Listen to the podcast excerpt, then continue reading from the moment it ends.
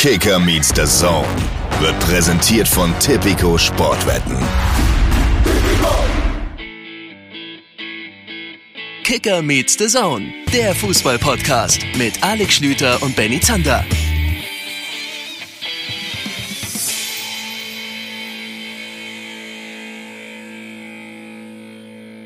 KMD. Die Podcast Taskforce des deutschen Fußballs meldet sich und ich rufe den Mann, der zumindest Stand jetzt nach meinen Informationen immer noch Teil dieses Expertengremiums ist. Hallo Alex Schlüter. Schönen guten Tag.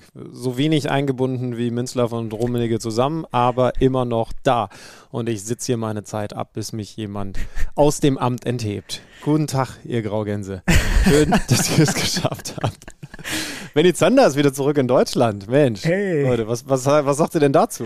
Ja, das ist doch auch, ich weiß auch nicht, ob das gut für Deutschland ist oder nicht so gut. Äh, ich habe natürlich den Klassiker gehabt, den du, glaube ich, auch kennst, nach einer stressigen, etwas längeren Reise. Ähm, ich habe kaum deutschen Boden wieder betreten. Dann war es nicht nur so, dass die Deutsche Bahn mir direkt durch meine Rückreisepläne einen kleinen Strich gemacht hat, sondern ich bin natürlich auch was? Sofort krank geworden. Und zwar bis gestern wirklich auch mit Symptomen, die eine Podcast-Aufzeichnung eher erschwert hätten. Aber weil mein Freelancer-Körper perfekt getrimmt ist darauf, dem deutschen Fußball zu dienen, bin ich wieder gesund, Schlütenmann. Im Gegensatz zu dem Bundestrainer. Ihr wisst, wie das, wie das ist. Es gibt 80 Millionen Bundestrainer in Deutschland, nur Hansi Flick gehört nicht mehr dazu. Also es ist dann auch ein bisschen was passiert, während Benny Zander sich auf die Couch gelegt hat und seiner Freundin mal wieder vorgemacht hat, dass er ja, dass er sich einfach nicht bewegen kann und deswegen äh, nicht die Wohnung säubern kann, deswegen das Essen rangetragen bekommen muss. In der Phase ist Hansi Flick beim DFB entlassen worden und hat damit natürlich eines von mehreren Themen rund um den Deutschen Fußballbund aufgemacht, die wir hier besprechen müssen. Also von wegen Länderspielpause. Vielleicht kann sich Kicker Saison das auch einfach nicht mehr erlauben in Zukunft, dass wir eine Woche Pause machen, wenn nur Länderspiele sind. Vielleicht wollte uns der DFB damit auch mal was sagen. Naja, aber sind wir ganz ehrlich, also es gab schon auch eine ganze Reihe von Länderspielpausen, da hätten wir uns richtig in den Arsch gebissen, wenn wir keine Pause gemacht hätten. wir werden das hier nachholen. Ihr habt das schon gesehen.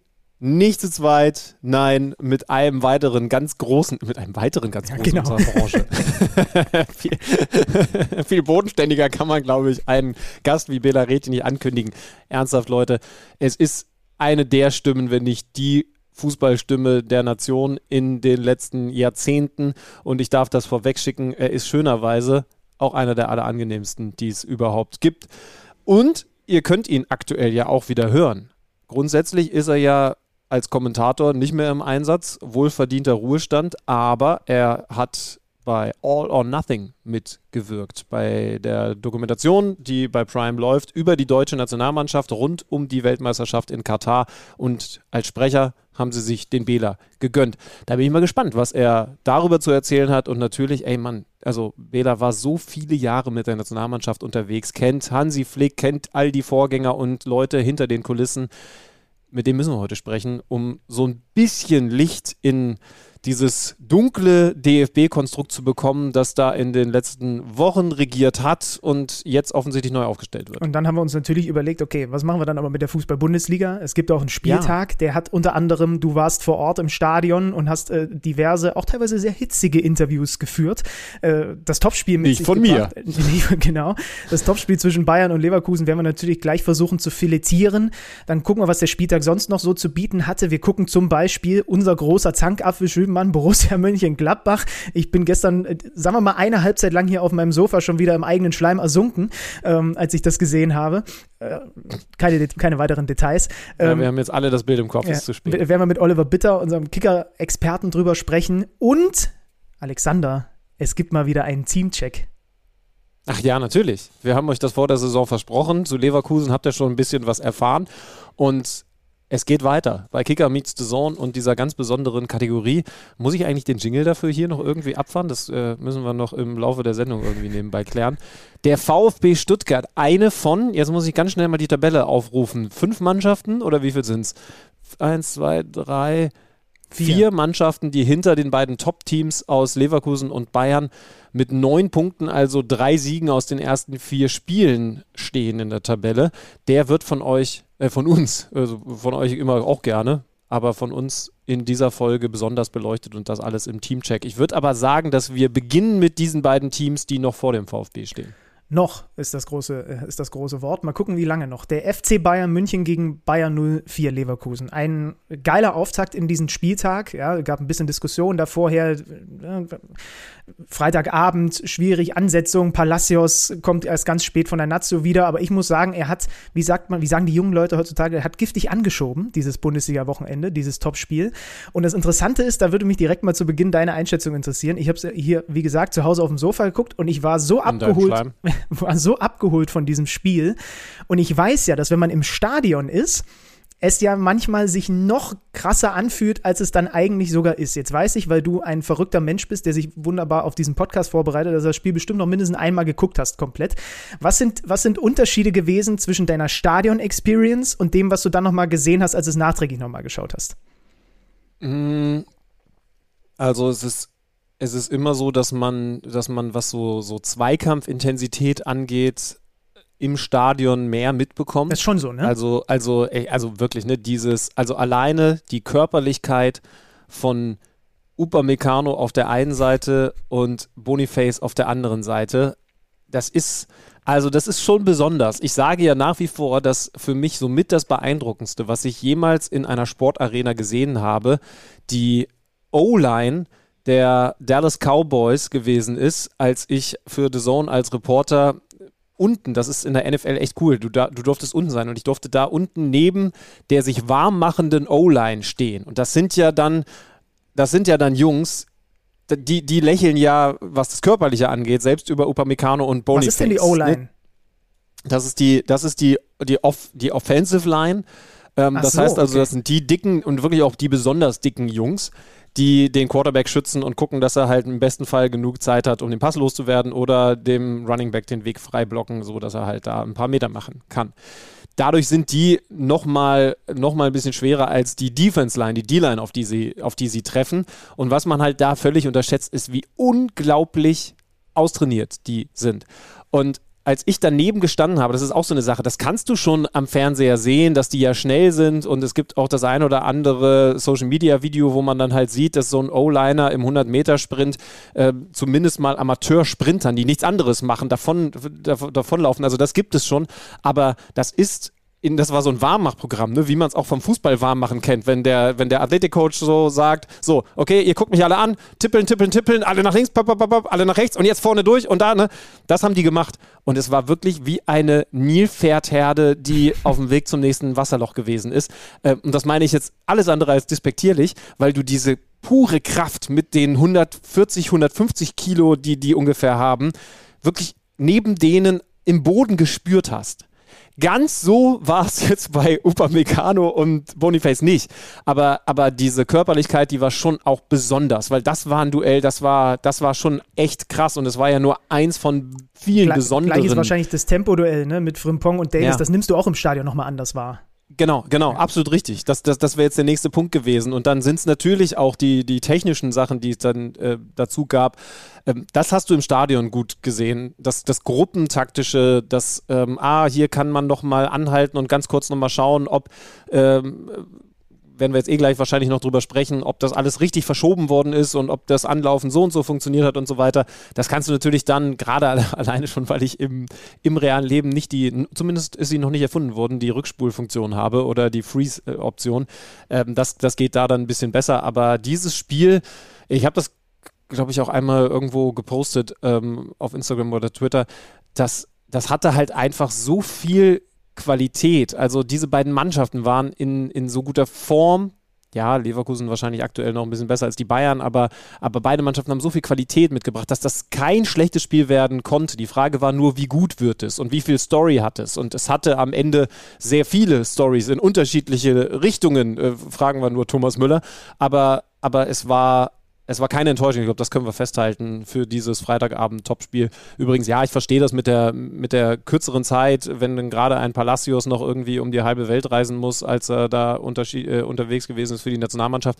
Aber ich sage zumindest mal, so ein, so ein Flutlichtspiel ähm, also so eine Flutlichtatmosphäre hat dieses Spiel schon auch verdient gehabt und ist ja auch was Schönes auf dem Freitagabend. Und die Bayern haben richtig gut begonnen und zu Beginn dachte ich mir, oh Gott, wir sind in einer Endlosschleife gefangen aus. Leverkusen ist gut drauf und Leverkusen geht ins Spitzenspiel und alle freuen sich drauf und die Bayern gewinnen am Ende 4-1 oder so. Haben wir, haben wir ja oft gehabt, auch in den letzten Jahren. Ich weiß, ich war mal in Leverkusen und die Leverkusener sind gut in die Saison reingegangen und es war das Top-Duell und dann hat Bayern sie wirklich aufgefressen. Das war, das war die Zeit, in denen ein, ein Demir bei, ich weiß noch, zusammen damals mit Amiri, weil Leverkusen dann auch kurzfristig Verletzungsprobleme hatte, im Zentrum gespielt haben. Das war, das war damals dann leider ein Klassenunterschied der deutete sich an, als in der siebten Minute Bayern durch Harry Kane mal wieder ein Eckball in Führung geht. Und das Ganze eben auch höchst verdient. Bisschen unglücklich muss man sagen. Man muss festhalten, Bayern 04 Leverkusen hat bis zu diesem Zeitpunkt alle Gegentore nach Standardsituationen kassiert. So, darfst du jetzt interpretieren, in welche Richtung auch immer. Aus dem Spiel heraus kein einziger Gegentreffer ist krass, aber irgendwann hast du natürlich ein Standardproblem. Habe ich Granit Xhaka nach dem Spiel ja auch gefragt. Das war ausgerechnet der Gegenspieler von Harry Kane. Ja, und erinner dich, also wenn Radetzky nicht einmal hält, macht Müller aus einem Freistoß ja. eine Flanke auch wieder ein Tor. Also da müssen sie definitiv ran an die Defensivstandards. Die Offensivstandards hat man beim 1-1 gesehen, haben sie exorbitant verbessert zu dieser Saison. Grimaldo, ah, wie er den da drüber legt. Da übrigens fand ich schon interessant, also dass, dass Thomas Müller da eher einen Foul gegen sich gesehen hat, äh, hat mich verwundert, sage ich ganz ehrlich, weil der Ball war frei und ähm, ich weiß gar nicht mehr, welcher Leverkusen es war, der den, der ihn treten wollte in dem Moment. Ähm, und der Ball ist halt frei, da darfst du das Bein hochnehmen. Du kannst ja ein Volley schlagen. So, und dann ja, also was, was, was er gesagt hat, ist, also er plädiert so auf offene Sohle. Ähm, auch da war es natürlich hilfreich, dass man sich das alles nochmal angucken kann. Und ich finde, das, was, was die Sache dann. Grimaldo war es. Ja. Ähm, ja, ach, der hat den sogar selber rausgeholt. Ja, ja. Ähm, also, das, was die Sache für mich richtig macht, was diesen Pfiff angeht, ist, dass beide eine ähnliche Bewegung machen und zwar mit dem Fuß von unten nach oben. Ne? Müsst ihr euch jetzt vorstellen. Das heißt also, beide kicken in Richtung Ball. So, und der Leverkusener ist schneller am Ball und das sogar relativ deutlich als der Bayern-Spieler Thomas Müller.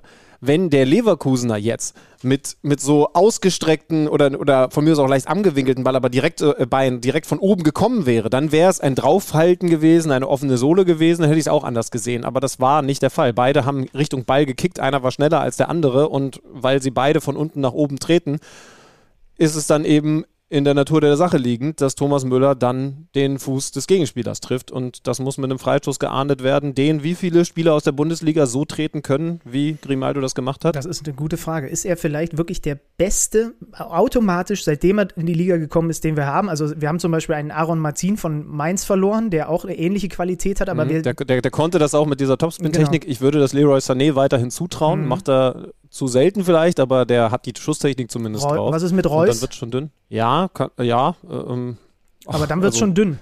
Ja, und ist natürlich. Ja, also Grifo tritt sie halt anders, ne? Der, genau, der hat eine andere Art, der, der ne, sie zu treten. Ja, ja.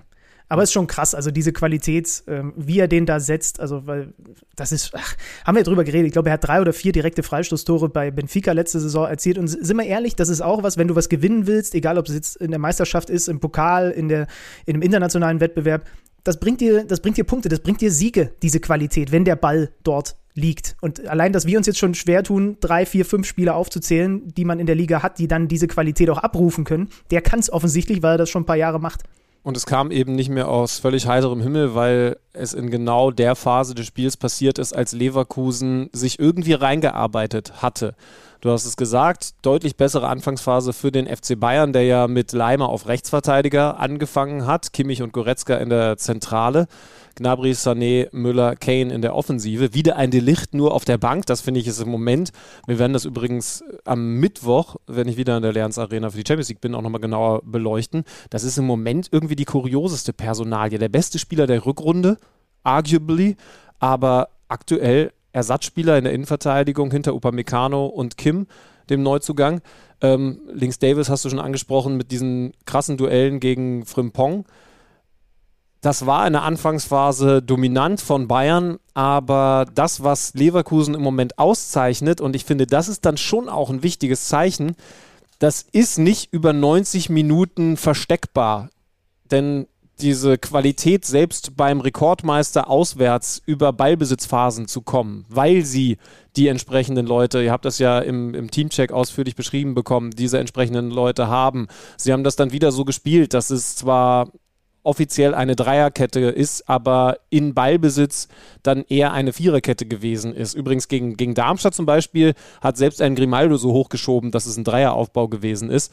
Gegen, gegen die Bayern war es so, dass Grimaldo dann eher der wirklich auch Linksverteidiger ist, der zwar, der zwar auch immer wieder offensiv was versucht, aber deutlich defensiver noch steht als ein Frimpong. Und es war sehr interessant, was Thomas Tuchel vorm Spiel gesagt hat. Die sind halt auch deswegen so wahnsinnig schwer zu pressen, die Leverkusener, weil, und auch da gibt es nicht viele Vereine der Bundesliga, die das so machen. Die beiden Sechser so viel im Spielaufbau helfen, also so nah an dieser Viererkette dran stehen, dass du eigentlich, wenn du normalerweise als Bayern mit vier Spielern ins Pressing gehst, immer noch einen fünften Spieler mitschicken musst. Und das ist eine besondere Herausforderung, die die Gegner des äh, Teams von Xabi Alonso gestellt bekommen, die man so nicht gewohnt ist. Und das finde ich, hat man auch in der Phase gesehen. So ein, so ein Joshua Kimmich, du hast mir noch ein Standbild geschickt, ne, der da checkt, oh, jetzt ist ja hinter mir gar keine Absicherung mehr. Warum? Weil er immer mal wieder, also nicht nur er, das galt dann auch für Goretzka, aber die beiden sind eben dann immer als einer mit nach vorne gegangen. Frage, wann macht man das? Wann ist der richtige fünfte Mann da, ohne dass man zu viel Entblößung hat? Das hat nicht immer funktioniert. Gibt es das Wort Entblößung? Ja. Doch, da bin ich absoluter Experte auf den. Das gibt es definitiv. Äh, ich fand ja das, äh, also zu Beginn, ich habe dann extra bewusst, weil das war ja auch eine der großen Fragen, ne? auch ihr habt davor darüber diskutiert, diese Doppel-6 Kimmich rechtzeitig fit geworden. Bieten sie da zu viel an? Weil das sind ja genau die Räume dahinter, dazwischen, da will ein Hofmann rein, da will ein Wirtz rein. Und ich finde, dass sie es lange relativ diszipliniert gemacht haben. Der Screenshot, den den ich dir geschickt habe, das war dann so um die 40. Minute. Und da gab es auch tatsächlich mhm. zwei einfach zu billige Passfenster. Also da gehen Goretzka und Kimmich auf einer Höhe vorne mit drauf.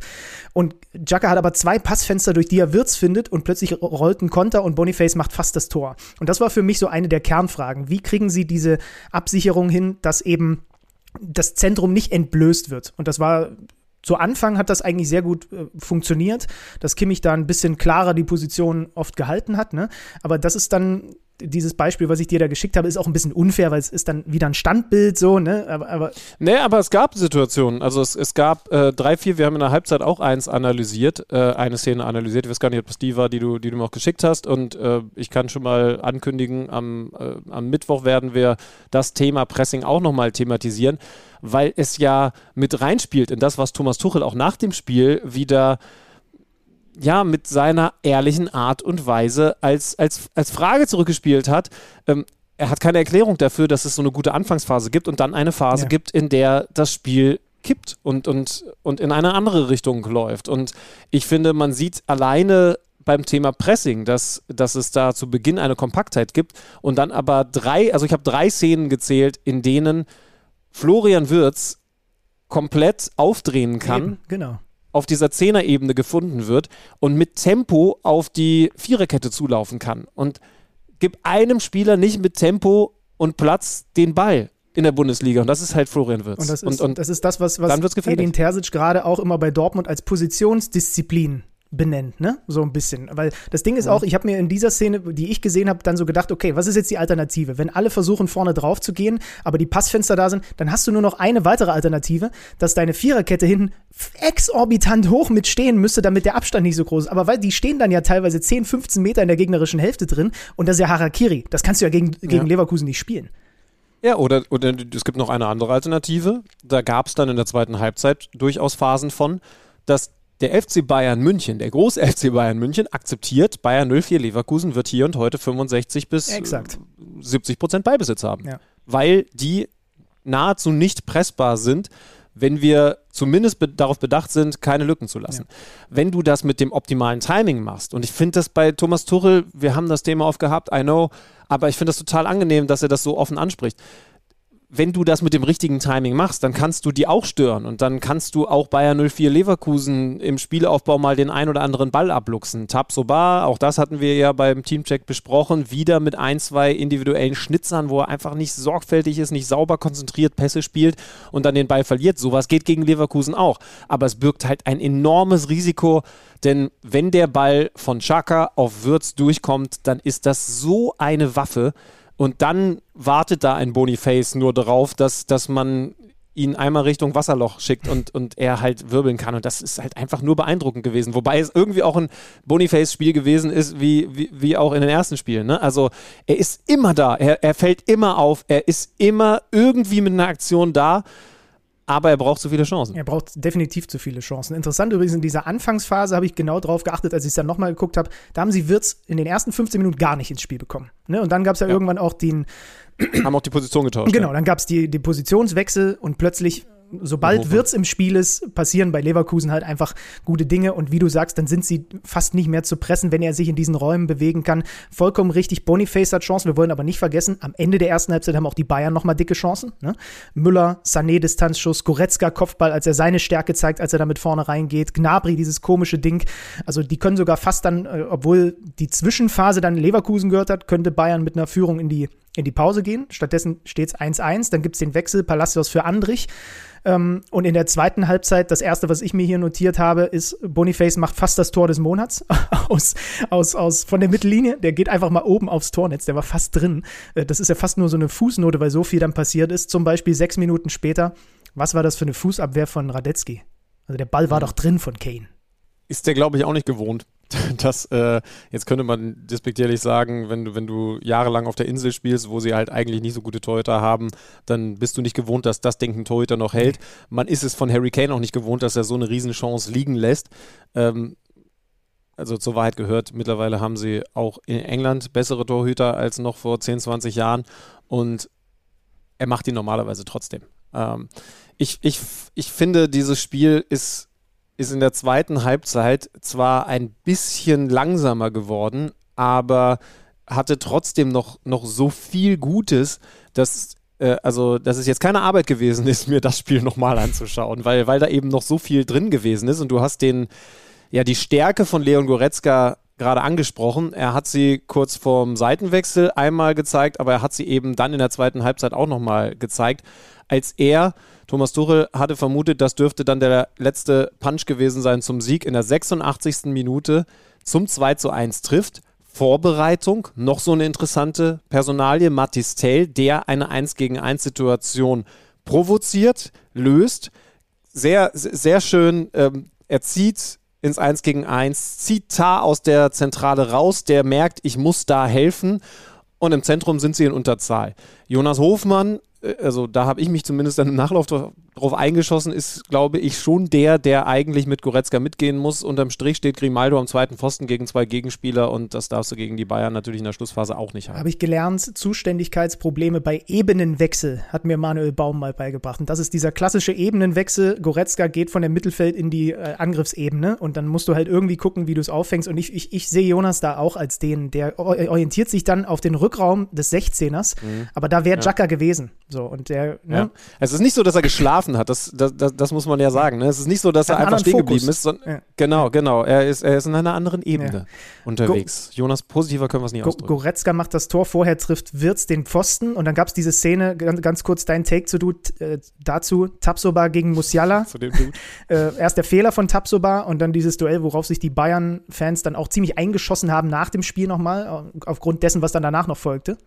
Ähm, also ich bin der Meinung, dass man relativ, also es, ja, er geht, er geht sehr nah ran, aber es wäre ein, ein Wahnsinn gewesen, wenn, wenn das Ding Elfmeter und dann ja übrigens auch rot ähm, gewesen hätte. Das kannst, also kannst du nicht machen. Ist, ist absolut an der Grenze, so wie du halt verteidigst, wenn, wenn der Gegenspieler äh, aufs Tor zuläuft. Ähm, ich finde aber richtig entschieden und er ist dann unten, glaube ich, mit, mit, dem Fuß am Ende noch dran. Ne? Genau. Also, also oben das, das, das Halten, das Klammern, das Fuchteln, das ist absolut grenzwertig, aber eben nicht drüber hinaus. Und, äh, und da sind wir dann wieder beim Perspektivwechsel. Man stelle sich vor, das gibt der Schiedsrichter äh, und, und äh, das Spiel entscheidet sich so in die Richtung. Ne? Also das, nee, ähm, das fand ich zumindest richtig entschieden so. Ja, ich habe es aber auch nochmal aus verschiedenen Winkeln angeguckt. Ja, er hält und stößt ein bisschen, aber nie so durchgängig, wie wir es an diesem Spieltag auch noch gesehen haben. Und unten trifft er dann halt äh, mit dem Fuß tatsächlich den Ball. Da habe ich auch schon wieder auf Twitter irgendwelche schwindligen Standbilder gesehen, wo die Leute sagen, der trifft ihn doch am Knöchel. Da ist halt der Unterschied, guckt man sich die Szene an oder hält man bei einem Standbild an. Das, da muss man immer ganz vorsichtig sein. So, und dann springen wir äh, zum Elfmeter von Palacios. Daniel Schlager, der, der Schiedsrichter. Und ich fand eigentlich, was für mich diese Szene perfekt zusammengefasst hat, ist das, was Thomas Tuchel nach dem Spiel gesagt hat, dass Davis dazu gierig ist. Ja, äh, Hoffmann bringt den Körper zwischen Ball und Gegenspieler. Es ist so an der Grenze. Ich habe über eine Sache nachgedacht, Schübenmann. Ähm, ist das so ein Fuß rausstellen des Offensivmanns. Ja. So, da haben wir ja ganz ja. viel diskutiert. Das hatte Daniel Sieber zum Beispiel bei der Weltmeisterschaft. Ja. Ne, so. Ich musste sofort an Daniel ja. Sieber denken, der das hier im Podcast erklärt hat. Ne? Das war diese Uruguay-Szene, die die ganze Nation aufgebracht Und ich finde es aber nicht, ich finde es aber nicht klar rausstellen, sondern es ist für mich eher ein den, Kör den Ball abschirmen, indem ich den Körper zwischen Ball und Gegenspieler bekomme und nicht so ein klares, ich bringe das Bein jetzt raus, um dann Kontakt zu ziehen. Und dann, ja, okay, super soft, hat, äh, hat, hat Thomas Tuche gesagt. Soft hat, hat äh, Thomas Müller gesagt. Der wollte sich mit dir und Michael Ballack unbedingt auch noch anlegen, was diese Szene angeht. Aber was zur Wahrheit auch dazu. Ja, wie schön den Capitano als Prellbock, das ist das Gute. Ja, das, das, kann man, da, da lebt sich ein bisschen leichter mit, mit dem Mikrofon an der Seitenlinie.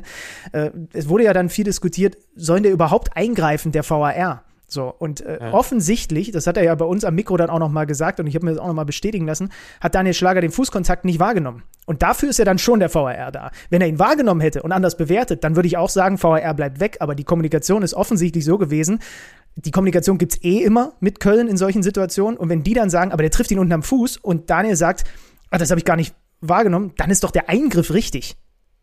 Ja, ich, ich lese einfach mal vor. Ab, also wir sprechen viel frei, das ist euch eventuell schon aufgefallen, aber ab und zu machen wir uns ja schon zu wichtigen Szenen Notizen und hier steht Elfmeter Doppelpunkt entscheidend für mich. Gedankenstrich. Hofmann stellt das Bein rein, Komma, ja, Komma, aber nicht unnatürlich. Das ist ein Körper vor den Gegner schieben, um den Ball abzuschirmen. Und deswegen finde ich, ist die Entscheidung im Nachhinein absolut richtig. Äh, oben an der Wade trifft er ihn. Und ich glaube, der Fuß ist da nicht so entscheidend. Das hat Thomas Müller ja gesagt. Ne? Ach, guck mal hier, der, der Fuß, äh, auch, äh, also auch, auch andere haben dann ja argumentiert, der Fuß ist ja eigentlich schon nicht mehr auf dem Boden und daran sieht man, wie sehr er das jetzt haben will. Die, der Wadenkontakt, das ist übrigens auch der Bereich, den sich Jonas Hofmann ich würde vielleicht sagen, ein bisschen ausführlich danach hält, aber, aber mhm. dieser Kontakt ist eben, ist eben der entscheidende gewesen und ich finde auch, es war kein, ich habe eigentlich gar nichts damit vor, aber weil ich eventuell dafür einen Elfmeter bekomme, äh, schiebe ich mal den Fuß da, drü da, drüben hin, sondern es ist ein Ball abschirmen. Und darum stellt er den Körper nach rechts, das Bein nach rechts. Und das ist eine natürliche Bewegung, die die sogar sehr sinnvoll ist in dem Moment. Weniger sinnvoll ist, dass Fonzie Davis seine Sprintstärke in dem Moment, und zwar im falschesten überhaupt, unter Beweis stellen will. Und da halt anstatt einfach nur zu gucken, okay, treibt den easy raus aus dem 16er, voll reingeht. Und deswegen finde ich, sind die Beschwerden falsch. Und man muss dazu sagen, ich war schon wieder dann da, dank Social Media so irritiert, dass ich mir dachte, bin ich denn jetzt komplett auf dem Holzweg? Und dann habe ich eine Umfrage bei Twitter gemacht und da haben 8.500 Menschen mitgemacht. Das ist repräsentativer als unsere Fernsehquoten. Ja, muss ich nochmal kurz sagen. Das sind 5.000 Haushalte. Das nur an dieser Stelle. Und da kommst du. Benny Zander, meine Umfragen sind repräsentativer als die Fernsehquoten. Ist also. Und da kommst du auf 71 Prozent am Ende, die sagen, das ist ein klarer Elfmeter, beziehungsweise den kann man geben. Also um es nochmal so ein bisschen ins Verhältnis zu setzen, da sind dann viele Bayern-Fans auch auf mich eingeströmt und so. Aber wenn zumindest, sagen wir mal, über 70 Prozent dann schon sich die Bilder so angucken und sagen, also weil ich, ich dachte mir, bin ich denn jetzt komplett bekloppt? Ich habe das aus fünf Zeitlupen gesehen und für mich ist das ein Elver und hier lese ich aber 20 andere Interpretationsmöglichkeiten noch. Habe ich zumindest mal, äh, wie sagt man so schön, die Schwarmintelligenz bemüht in dem Moment. Ja. Also hatte dieses Spiel auch diese Note noch. Über Entscheidungen diskutieren, über den Schiedsrichter diskutieren unterm Strich ist es ein 2 zu 2, das wir schon als verdient, gerechtfertigt ja. abstempeln dürfen. Wenn du dir die Chancen so, ne? so anguckst, die gab es auf beiden Seiten, ja. nimmst du alles zusammen, die 90 Minuten zusammen, dann ist es für mich ein herausragend gutes Fußballspiel gewesen, sehr unterhaltsam, auf einem Top-Niveau, mit Dingen, die sowohl Xabi Alonso rausziehen wird, die seine Mannschaft gerade zu Beginn, als er gesagt hat, wir waren 15 Minuten noch im Hotel, abstellen wird müssen, wie auch immer. Man hat auch gesehen, ja, den Bayern fallen dann auch Dinge vom Laster, weil sie einfach diese Qualität haben. Und Thomas Tuchel sowieso mit seiner Mannschaft, ist ja interessante Licht, das du vorhin angesprochen, eingewechselt wurde er erstmal wieder als Sechser, ne? Und dann erst ist er Mhm. hinten in die Fünferkette reingekippt. Aber er wurde. Ja, es ist, also es ist sehr, sehr seltsam. Ich jetzt bin ich halt, das, da müssen wir auch vorsichtig sein. Jetzt bin ich natürlich beim Training nicht dabei. Ich weiß nicht, ob da die anderen beiden so deutlich vor ihm sind, aber der ist halt in der Rückrunde so klar da der Beste gewesen, auch, auch vor Upamecano, Ja. dass, dass ich das schon kurios finde. Also dieses Matchup Boniface gegen Upamecano, das hat jetzt sehr viel Sinn ergeben aus Bayern-Sicht, aber, aber er hat ja davor die Spiele auch nicht gespielt. Und ich könnte mir vorstellen, dass er jetzt gegen Manchester mal eine Chance von Beginn an auf seine angestammten Innenverteidigerposition bekommt, aber ansonsten schafft sich Thomas Tuchel da in Persona Delicht so langsam ein Personalproblem, auch wenn der ja an sich ein sehr umgänglicher Typ zu sein scheint, aber er wird sich nicht damit zufrieden geben, jetzt über die komplette Saison nur von der Bank zu kommen und dann ab und zu sogar nur auf der 6 zu spielen. Xabi Alonso ganz kurz übrigens fand ich auch interessant, also der wird auch immer redseliger ähm, während äh, der, der Interviews, ähm, hat auch zum Beispiel erklärt, ne, dass es da ja auch Anpassungen gegeben hat, sie haben näher ein, an, an also gar nicht gar nicht einen festen Mann, wie wir das ja bei Kimmich immer wieder gemacht haben, aber sie haben schon auf den General da im Mittelfeld bei den Bayern noch mehr Fokus gehabt in der zweiten Halbzeit. Also einer sollte immer, da war dann viel auch dieses Scheibenwischer anlaufen bei Leverkusen zu sehen, einer sollte immer bei Kimmich sein und das hat zumindest so ein bisschen dieses klassische Quarterback-Spiel von Jo Kimmich unterbunden. Also das so als, als ein Detail, da können wir jetzt glaube ich noch viel mehr drüber reden, aber es gab ja auch noch acht andere Spiele. Rein in den äh, Samstagnachmittag. RB Leipzig, fangen wir damit mal an. Startet mit neun Punkten in diese Saison und gewinnt gegen den FC Augsburg mit 3 zu 0. Erstmal müssen wir feststellen, das ist auch für dein Kicker-Manager-Spiel interessant und von vielen anderen auch, ne? Orban und Olmo verletzt von der Nationalmannschaft zurück. Genau das, weswegen ich mich gegen Dani Olmo entschieden habe. Leider, leider. Ich hätte es auch gerne anders, aber es tut natürlich extrem weh dass der jetzt verletzt ist. Das sind zwei der wichtigsten Spieler von Leipzig und trotzdem haben sie im Moment einen Xavi und einen Openda. Xavi mit dem 1-0, mit der Vorlage zum 2-0, mit dem vorletzten Pass zum 3-0, als er auf den Beinen bleibt, obwohl er gezogen wird und auch sich hätte fallen lassen können. Und nach 27 Minuten ist das Spiel eigentlich quasi tot. Augsburg hat dann noch Chance in der zweiten Halbzeit, da zeichnet sich Blaswig mehrfach sehr, sehr gut aus, aber unterm Strich steht bei Augsburg jetzt die Gegentore 10, 11 und 12 nach vier Spielen. Das ist klar die größte Baustelle, wird auch von allen von Enrico Maaßen so benannt, denn zumindest in den Spielen davor hatten sie mit der Offensive nicht so die Probleme, da haben sie ihre Tore gemacht. Ähm, ja, also sehr stabil und am Ende kann man es dann auch nachvollziehen, wenn du 3-0 in die Pause gehst, dass du dann mal ein, zwei richtig dicke Bretter zulässt in der zweiten Halbzeit, ist schon nachvollziehbar, ne? Ja, unterm Strich bleibt Leipzig eine so tiefe Mannschaft. Da hat jetzt Forsberg sein Startelfdebüt gefeiert in dieser Saison. Da war vorne dann mal ein Paulsen drin. Das heißt also, ein Scheschko kommt dann trotzdem, obwohl Olmo nicht mit dabei ist, nur von der Bank. Da warte ich ja eigentlich noch drauf, dass auch der sein Potenzial komplett mal, also nicht nur abruft, sondern eben auch sehr, sehr deutlich dann im Pflichtspiel zeigt. Lukeba ist jetzt dann erstmals hinten drin gewesen, weil Orban, wie gesagt, nicht dabei gewesen ist. Ich hätte schon Lust, in den nächsten Wochen auch mal einen Leipzig-Teamcheck zu machen, um genauer hinzuschauen, was die verändert haben, was gleich geblieben ist. Unterm Strich habe ich sie schon als als einen absoluten Anwärter um diese Top-Position da. Also wir schwärmen viel von Leverkusen, die Bayern sind eh immer Krösus, aber, aber Leipzig ist nicht weit dahinter. Und dann ist die nächste große Frage, wo steht Borussia Ja. Dortmund? Ein- die Eine letzte Sache zu Leipzig übrigens noch, weil wir den Managerspiel gerade angesprochen haben. Ich ärgere mich mittlerweile so dermaßen darüber, dass ich gesagt habe, nee, ich gehe auf die verlässlichen äh, Spieler, obwohl ich die Neuzugänge Xavi und Openda ja gescoutet habe und für extrem gut befunden habe, aber ich habe mich nicht getraut, sie zu nehmen. Wie dumm bin ich eigentlich, dass ich sie nicht genommen habe, weil ich mir dachte, nee, ich setze lieber auf Liga-Erfahrung. ja, hast du eigentlich immer noch Aller? Nein, ich habe Hast du Boniface. verkauft?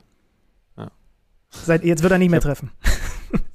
Ja, ich habe ich hab, ich hab Boniface auch geholt. Ich habe es gemacht äh, und, und Weghorst, über den werden wir auch noch reden, dafür weggegeben. Bei Borussia Dortmund hat Sebastian Aller erstmal wieder in der Startaufstellung gestanden. Füllkrug erneut nur von der Bank. Und auch das, ne, klar, Leverkusen gegen Bayern stand sehr im Fokus, aber auch das war ja ein wildes Hin- und Herspiel. Borussia Dortmund geht durch Mats Hummels in Führung, 16. Saison in Folge, in der Verteidiger Hummels in der Bundesliga trifft, war ein eines der einfacheren Kopfballtore, die er so gemacht hat, weil ich glaube, Lienhardt war es, ne? Unterm Ja. Ball durchfliegt, so in direkter Manndeckung und er nicht mal wirklich springen muss, um den Ball dann sauber einzunicken. Dann ist das Spiel auf einmal gedreht, als erst Höhler und dann Höfler treffen. Ähm, ja, mit, mit auch teils schwach verteidigten Situationen von Borussia Dortmund. Und du hast schon so das Gefühl, ja, dann geht es jetzt wieder in die in diese Negativrichtung. Aber auch Borussia Dortmund hat eine besondere Klasse und ich finde, das wird bei diesem 2 zu 2 in der 60. Minute, also genau nach einer Stunde, sehr, sehr deutlich, als es nicht ganz viel braucht. Ja, bis auf einen super Absatzkick von, von Füllkrug und einen Malen, mit dem er Doppelpass spielt, der die Geschwindigkeit und Abschlussqualität hat, den dann auch sicher einzunetzen. Das ist dann mal wieder so ein Tor gewesen, wo du merkst, hui, das schaffen nur absolute Top-Teams und es steht 2 zu 2 und es sollte nicht dabei bleiben. Genau, Rot für, für Höfler dann noch völlig verdient, äh, trifft unglücklich, das war hoffentlich nicht so geplant, Sabitzer aber richtig übel und äh, fliegt dann vom Platz und äh, das ist natürlich dann nochmal so das letzte das letzte Zeichen gewesen für den BVB. So, jetzt aber doch nochmal Richtung Sieg. Mats Hummels dann mit ein bisschen Glück, Reus Freistoß, irgendwie stochert er den an Atubolu vorbei und Reus dann in der Nachspielzeit zum 4 zu 2. Und wie hat Mats Hummels nach dem Spiel gesagt, das ist ein Arbeitssieg gewesen, aber das ist nicht zu negativ gemeint, bitte, weil auswärts in Freiburg ist immer schwer. so. Ja, wenn Borussia Dortmund in den letzten Jahren mehr Arbeitssiege geholt hätte, dann wären sie vielleicht den ein oder anderen Partyzug um Borsig Platz mehr gesehen. Äh, Hummels zwei Tore, Christian Streich auf der anderen Seite war, war sehr unglücklich, weil er eben gesagt hat, das ist unverdient, wir waren die bessere Mannschaft und bei Freiburg müssen wir schon auch genau hingucken. Ne? Jetzt sind es jetzt sind's vier Spiele, sechs Punkte. Wir haben das 0 zu 5 gegen Stuttgart gehabt. Das Ding hier unglücklich, ja, aber es fühlt sich alles zäh an in den letzten Monaten. Auch das hat Streicher schon so gesagt als wir das eigentlich kannten von diesen Leichtigkeitspreisgauern. Das ist irgendwie gerade weg und die Frage ist, finden sie das wieder? Wir machen weiter mit Wolfsburg gegen Union Berlin. Genau. Und finden auf der Bank der Unioner wieder folgende Person. Und das finde ich schon krass, das darf man sich jetzt einfach mal auf der Zunge zergehen lassen. Juranovic, Geraldo Becker und Leo Bonucci. Das ist nicht also das wäre in der Startaufstellung von Union Berlin schon krass. Aber das sind drei Leute, die nur von der Bank kommen, beziehungsweise Bonucci hat wieder nicht gespielt. Aber das nur mal zur aktuellen Personalsituation um Union Berlin. Ja, und äh, trotzdem kann man so eine Bank haben und ein Spiel gegen Wolfsburger, die richtig gut in diese Saison reinkommen, verlieren, weil Jonas Wind, schön rausgespielt mit Wimmer, mal wieder trifft. Der steht jetzt bei fünf Toren und einer Vorlage. Dann macht Robin Gosens wieder so ein, so, ein, so ein Tor, als er aus dem Rückraum mit Dampf kommt und den Ball da reinköpft. Ne? Der steht jetzt bei drei Toren in, seinem, in seiner ersten ja. Bundesliga-Saison. Also die Qualität, ich wusste, dass er sie drauf hat, aber er hat sie jetzt nochmal sehr plakativ zur Schau gestellt, dass das eine hm, echt Vorher große nicht gut geklärt von, von Moritz, Moritz Jens, der erst erstmals in der Startelf gestanden hat, ansonsten noch ein gutes Spiel gemacht hat, aber den unsauber nach außen klärt, ist immer die Frage. Also wenn er in die Mitte klärt, dann sagt jeder sofort, darfst ja auch nicht machen. Hätte er ihn in dem Fall in die Mitte geköpft, dann wäre der Ball vielleicht bei den Wolfsburgern gelandet. Da hat übrigens Czerny zum ersten Mal jetzt auf der Bank gesessen. Ne? Er hat noch nicht so gezündet, wie der große Scout Benny Zander das angekündigt Kommt hat. Kommt noch. Ich bin auch mit meinen Prognosen noch nie falsch gelegen hier bei Kicker Meets Saison. Und dann Joachim Mähle, kurz nach dem Gosens-Treffer, direkt schon wieder ähm, mit der Führung Volley-Treffer. Eine Ecke wird geklärt von Renault und er nimmt das Ding direkt ab. In der zweiten Halbzeit hatte Becker noch eine große Chance für Union, aber Thiago Tomasch auch noch einen Pfostentreffer. Ähm, und so ist es jetzt das erste Mal, das ist auch krass, wenn man das dann mal liest, ne, dass Union seit anderthalb Jahren mal zwei Ligaspiele in Folge verliert. Mhm. Das sagt viel über diese, über diese Stabilität der letzten Jahre aus. Und Wolfsburg, dank Dänenpower, ja, einen richtig guten Saisonstart hinlegt. Ja, gehört jetzt zu diesem Verfolgerfeld von Leverkusen und Bayern. Ich habe es gesagt, es sind aktuell vier Mannschaften, die neun Punkte haben, also drei Siege aus vier Spielen. Da gehört auch der VfB Stuttgart zu. Nach dem 3 zu 1, ebenfalls am Samstagnachmittag in Mainz. Auch da hat ein bisschen Arbeit dazu gehört, aber auch da kann man äh, grundsätzlich sagen, ein verdienter Sieg für den VfB Stuttgart. Und wir haben ja zum Beispiel die Highlights gegen Freiburg schon angesprochen. Das ist ja nun eine Mannschaft, über die wir in den vergangenen Jahren nicht immer in den positivsten Tönen sprechen konnten. Aktuell tun wir das. Und woran liegt es jetzt, dass der VfB Stuttgart so gut ist? Was ist neu? Was ist vielleicht immer schon so gewesen? Wir haben da eine Rubrik in der gibt es Antworten.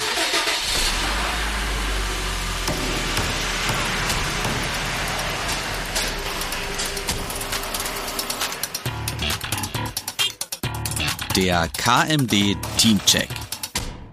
Rauf auf die Hebebühne mit Hoeneß und seinen Jungs. Also, es ist wirklich, ich könnte mir die, erstens könnte ich mir diese Rubrik jede Woche vorstellen, aber schön, man, mir ist aufgefallen, wenn wir jede Woche so einen Teamcheck machen würden, alleine was ich hier schon wieder an Sachen stehen habe, dann werden die Folgen irgendwann so drei Stunden 45 lang. Geht geht dir das auch so? Es macht schon sehr viel Spaß, sich nochmal so besonders da reinzugraben in so ein Team, ne? Ja, weil man, äh, also das ist uns ja wichtig, gebt uns gerne Feedback äh, und wirklich jetzt nicht nur mit, ja, ihr macht das ja ganz toll, sondern was ist vielleicht auch überflüssig oder was, was müsste da noch ergänzt werden. Ich habe im Moment so das Gefühl, es ist ganz schön, auch eine Vergleichbarkeit herzustellen. Wenn man jetzt Leverkusen hatte, dann ja, gibt es schon, kann man schon, kann man schon mal vorwegnehmen. Ne? Gibt ein paar Parallelen beim VfB Stuttgart, aber natürlich auch Unterschiede. Ja, lass uns doch vielleicht mit den Basics einfach mal anfangen und das ist für mich der Blick auf den Kader. So. Und was steht für mich nach diesem Sommer drunter unter diesem Kader, dass man unter relativ schwierigen Bedingungen, finde ich, einen Umbruch ganz gut gemeistert hat. So würde ich es jetzt erstmal auf dem Papier sagen und dann gehen wir gleich in die Details rein. Also, wir haben darüber gesprochen, Stützen der vergangenen Saison oder der vergangenen Jahre, die allerdings auch nicht überbordend erfolgreich gewesen sind, sind weg, wurden zu Geld gemacht. Endo, Mavropanos, Sosa. Ich hatte große Bauchschmerzen, dass das alles so spät in der Transferphase passiert ist, aber offensichtlich haben sie das ganz gut kompensiert bekommen. Sie haben fast 30 Millionen an Transferplus gemacht und haben jetzt das siehst du, glaube ich, ähnlich, und das ist auch das, was man aus Stuttgart so ein bisschen hört, den Weg gewählt, okay, wir hatten sehr viele Hochveranlagte, ja, die nicht umsonst auch bei größeren Clubs viel in der, in der Verlosung waren, im Gespräch waren und sind jetzt so mit diesen, ich sag jetzt mal, Stillers zum Beispiel eher so auf die, auf die, kann man das sagen, Mentalitätsebene rübergegangen, dass das ein bisschen weniger, sage ich jetzt mal, individuelle Qualität auf dem Papier in diesem Kader drin ist, aber das Ganze vielleicht mit den einzelnen Rädchen ein bisschen stimmiger? Ja, ich finde Stiller ist jetzt nicht das beste Beispiel, weil der ja sowas wie der Endo-Ersatz ist und der war ja jetzt auch nicht der schillernde Unterschiedsspieler, oh ja, sondern, ja. sondern hat das eher so im, hat den, den Unterschied, den er gemacht hat, eher im Unsichtbaren gemacht. Ähm, aber es gibt natürlich ein paar andere. Ich glaube, ich glaube, wenn wir uns dann den Kader genauer anschauen, wenn man jetzt zum Beispiel mal auf die Startaufstellung schaut, äh, gegen, gegen Mainz spielen sie mit Viererkette Linksverteidiger Ito und Rechtsverteidiger Stenzel. Ne, das ist, wenn man überlegt, dass da vor ein paar Wochen noch ein Sosa gewesen ist und sich den Fuß wund geflankt hat, das ist natürlich was anderes. Ähm, ich finde, auch da ist schon sehr auffällig, dass es zwei Fußballer sind, die über die Lauffähigkeiten kommen, die Zweikampfstärke kommen, die über die Disziplin kommen. Das ist nicht so schillernd wie vielleicht mal zu anderen Zeiten, aber, aber wir hatten das ja schon in den letzten Wochen so ein bisschen angerissen. Vielleicht funktioniert es genau deswegen besser und dann wird dieses ganze Muster, das sich offensichtlich vor allen Dingen Sebastian Hoeneß mal, mal überlegt hat vor einer gewissen Zeit, auch, auch umso klarer und es scheint auch besser zu funktionieren. Bei aller Vorsicht übrigens. Aber ähm, ich glaube, ich, ich glaube, das kann man schon mal als allererstes festhalten. Jetzt, jetzt haben wir den VfB auf der Hebebühne. Wollen wir vielleicht, um uns da noch ein bisschen mehr Futter zu geben, den VfB mal nicht nur ein, sondern zwei Stockwerke tiefer fahren? Denn da bekommen wir ja, wie ihr das mittlerweile kennt, zusätzliche Unterstützung.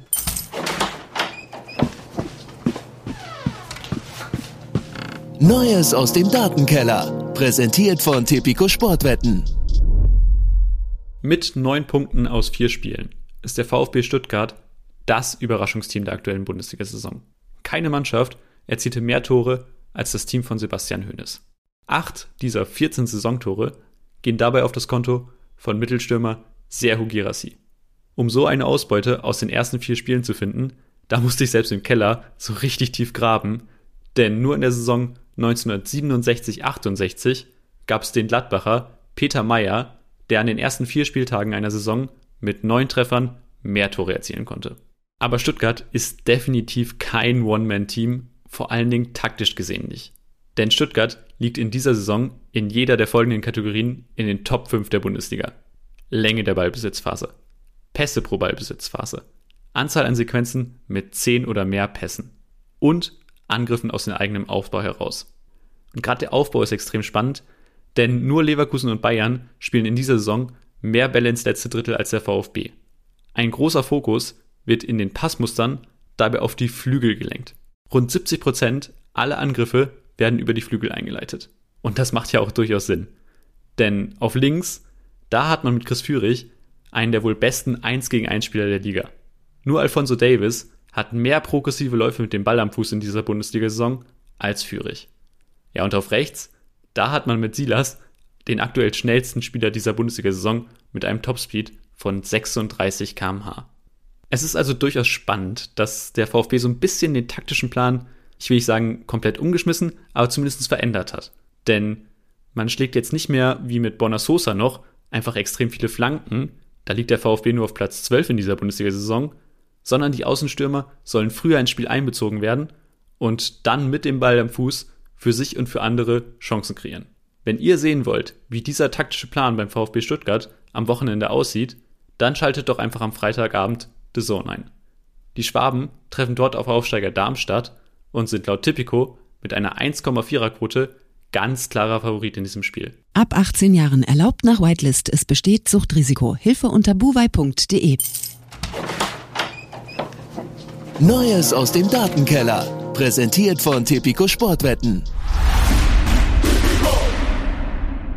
Ah, viel Futter, was uns der Freddy mitgibt. Also ähm, sowohl diese, weil das ist hier tatsächlich eine Sache, die bei mir auch steht, als Fragezeichen. Du hattest ja beim, beim Leverkusen-Teamcheck so, so schön so ein bisschen skizziert. Lass uns doch mal gucken, was sind so die Sachen, die uns gut gefallen, was sind so die Sachen, wo wir eher so noch unsere Fragezeichen hintersetzen. Das Thema Ballbesitz ist zum Beispiel eins, was bei mir äh, noch weit bevor der, der Freddy mit dem Keller um die Ecke kam, äh, was bei mir so steht. Aber dass es offensichtlich etwas ist, was. Äh, was, was überbordend viel dort auch bei Stuttgart. Ich glaube, bei den ersten drei Spieltagen hatten sie jeweils so 50 Prozent Ballbesitz und je, oder über die drei Spieltage gerechnet. Und jetzt war es ja deutlich mehr, ne? wenn wir jetzt dieses Mainz-Spiel mit reinnehmen. Das war nämlich so eins meiner Fragezeichen. Das ist ja ein Kader, da haben wir ja auch schon in den ersten Spieltagen drüber gesprochen und es kam bei Freddy auch gerade raus mit einem Führig, mit diesen Spielbeschleunigern, die erstmal am Ball Spielbeschleuniger sind. Mio, Führig, aber auch diesen Tempospielern, wie es zum Beispiel ein, ein, ein Silas ist, wie es auch ein Jong zum Beispiel ist. Eine Mannschaft, die eigentlich ja dafür da ist oder die erstmal perfekt darauf ausgerichtet scheint, schnell überbrücken, schnell Räume nutzen, Tempo bekommen. Und was passiert mit dieser Mannschaft, wenn zum Beispiel ein Mainz oder wer sind andere klassische Beispiele, wahrscheinlich auch ein Augsburg, wahrscheinlich selbst eine Union, ihnen den Ball überlässt? Ne? Das ist nämlich zum Beispiel so eine Sache, die bei mir steht, ist der Kader dann dafür in seiner, in, mit den Personalien gut genug geeignet, um auch da dann Lösungen zu finden. So, und da habe ich noch eher, also sie haben gute Ballbesitzphasen, auch gute Abläufe teilweise drin. Das hat man jetzt auch gegen Mainz gesehen, aber auch in den Spielen davor. Aber es ist natürlich nicht so, dass sie total gegen eine stehende Verteidigung super viel Kreativität haben. Ne? Finde ich schon. Also, ist jetzt die Frage, wann ist viel Kreativität, super viel Kreativität. Aber ich finde, die, die ganze Herangehensweise muss sogar anders aufgezogen werden. Das ist ein Team von Sebastian Hoeneß das ist eine Mannschaft, die erstmal in Ballbesitz denkt und dann guckt, was machen wir, wenn der Gegner vielleicht auch Ballbesitz, ne, das ist das Thema von Xabi Alonso bei den, gegen die Bayern gewesen, wenn, wenn da eine Mannschaft ist, die vielleicht auch Bock auf Ballbesitz hat, etc. Aber ich glaube tatsächlich, dass Sebastian Hoeneß, und das ist ein, ein verwandelter Prozess beim VfB Stuttgart, wahrscheinlich der größte, erst einmal in Ballbesitz denkt. Und da haben sie schon kreative Muster. Das haben wir euch bei Leverkusen vorgestellt. Beim VfB gibt es, wie gesagt, ein paar Ähnlichkeiten, aber auch ein paar Unterschiede.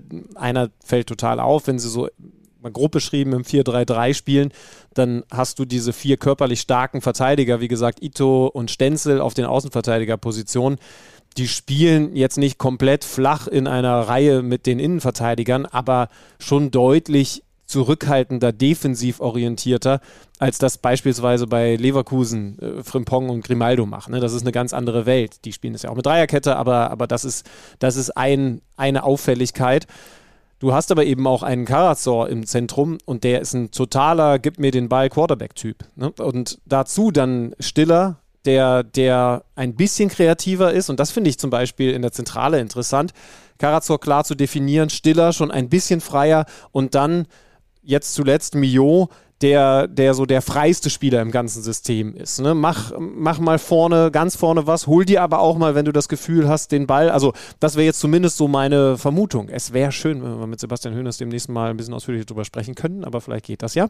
Äh, das ist so mein Eindruck, wenn ich mir die Zentrale anschaue. Und dann hast du die beiden, das ist dann das Prunkstück, die beiden Girassi umrahmenden Außen, die, Freddy hat es ja schön gesagt, so wunderbar unterschiedlich sind, weil da eben einmal ein Silas mit dem wahnsinnigen Tempo ist. Ja, der ist auch für jede Führung und Platz, der Gegner muss kommen, immer noch ein wunderbarer Umschaltspieler, gar keine Frage.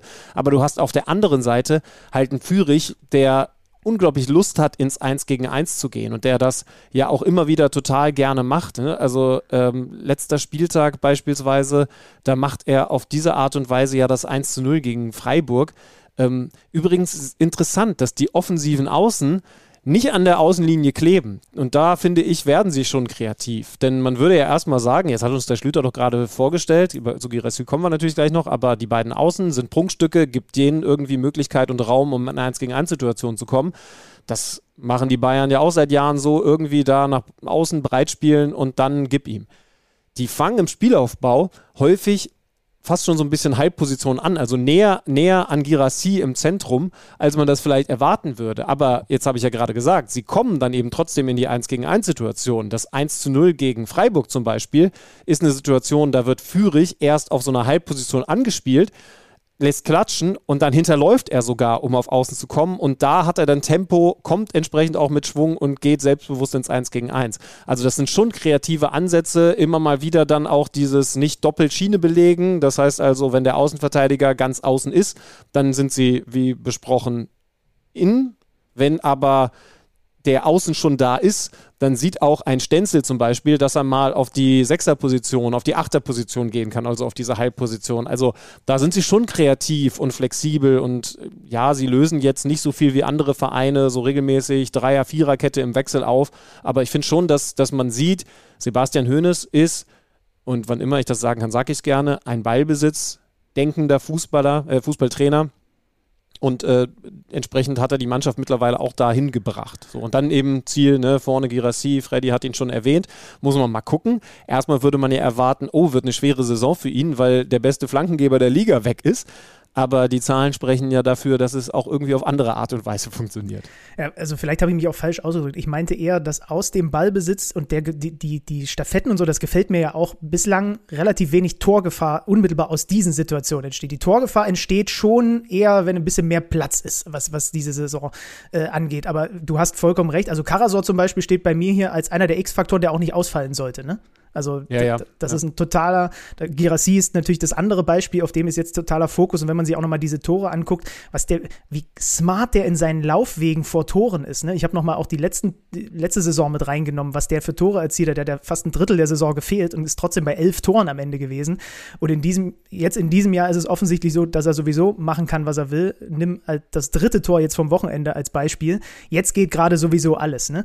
Auch interessant übrigens seine Körpersprache, ist schon auch ein sehr fordernder Stürmer. Ne? Also sehr viel gestikulieren, auch in, in, was seine Mitspieler angeht. Ja, aber nicht, nicht so viel ballfordern im Spielaufbau. Ne? Also was er nicht ist, ist, ist so Boniface-mäßig ein ständig mitspielender, anspielbarer Stürmer, sondern er ist schon einer, der sagt, ähm, ja. passt auf, ich will den Ball demnächst haben, aber bitte, nachdem ihr auf die Grundlinie durchgedribbelt seid und ja. dann gibt mir das Ding. Ne? Also, und da ist er dann, wie gesagt, auch exzellent. Also da, da hat er, ich glaube, er nimmt dieses 1 zu 0 von, von Fürich da ja auch ab. Da ist er dann auch im Strafraum mit einer Dynamik da, die, die habe ich auch ehrlich gesagt ein bisschen unterschätzt. Also es ist schon cool und das, das meintest du ja auch, ne? wenn man sich für so eine Kategorie dann die Sachen nochmal viel intensiver anschaut. Und ich muss auch sagen, die, die, also einerseits die die Dynamik, mit der er sich dann auch löst vom Gegenspieler, habe ich unterschätzt.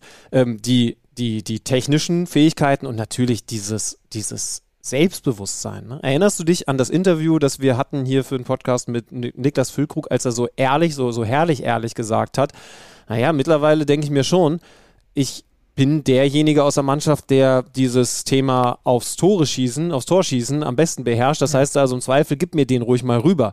Bei Girassi hast du im Moment genau das Gefühl. Ne? Ist es das zweite Tor gewesen, als er, als er da auf links diesen, also als er nochmal den Haken macht und dann auch total souverän auf den kurzen Pfosten abschließt?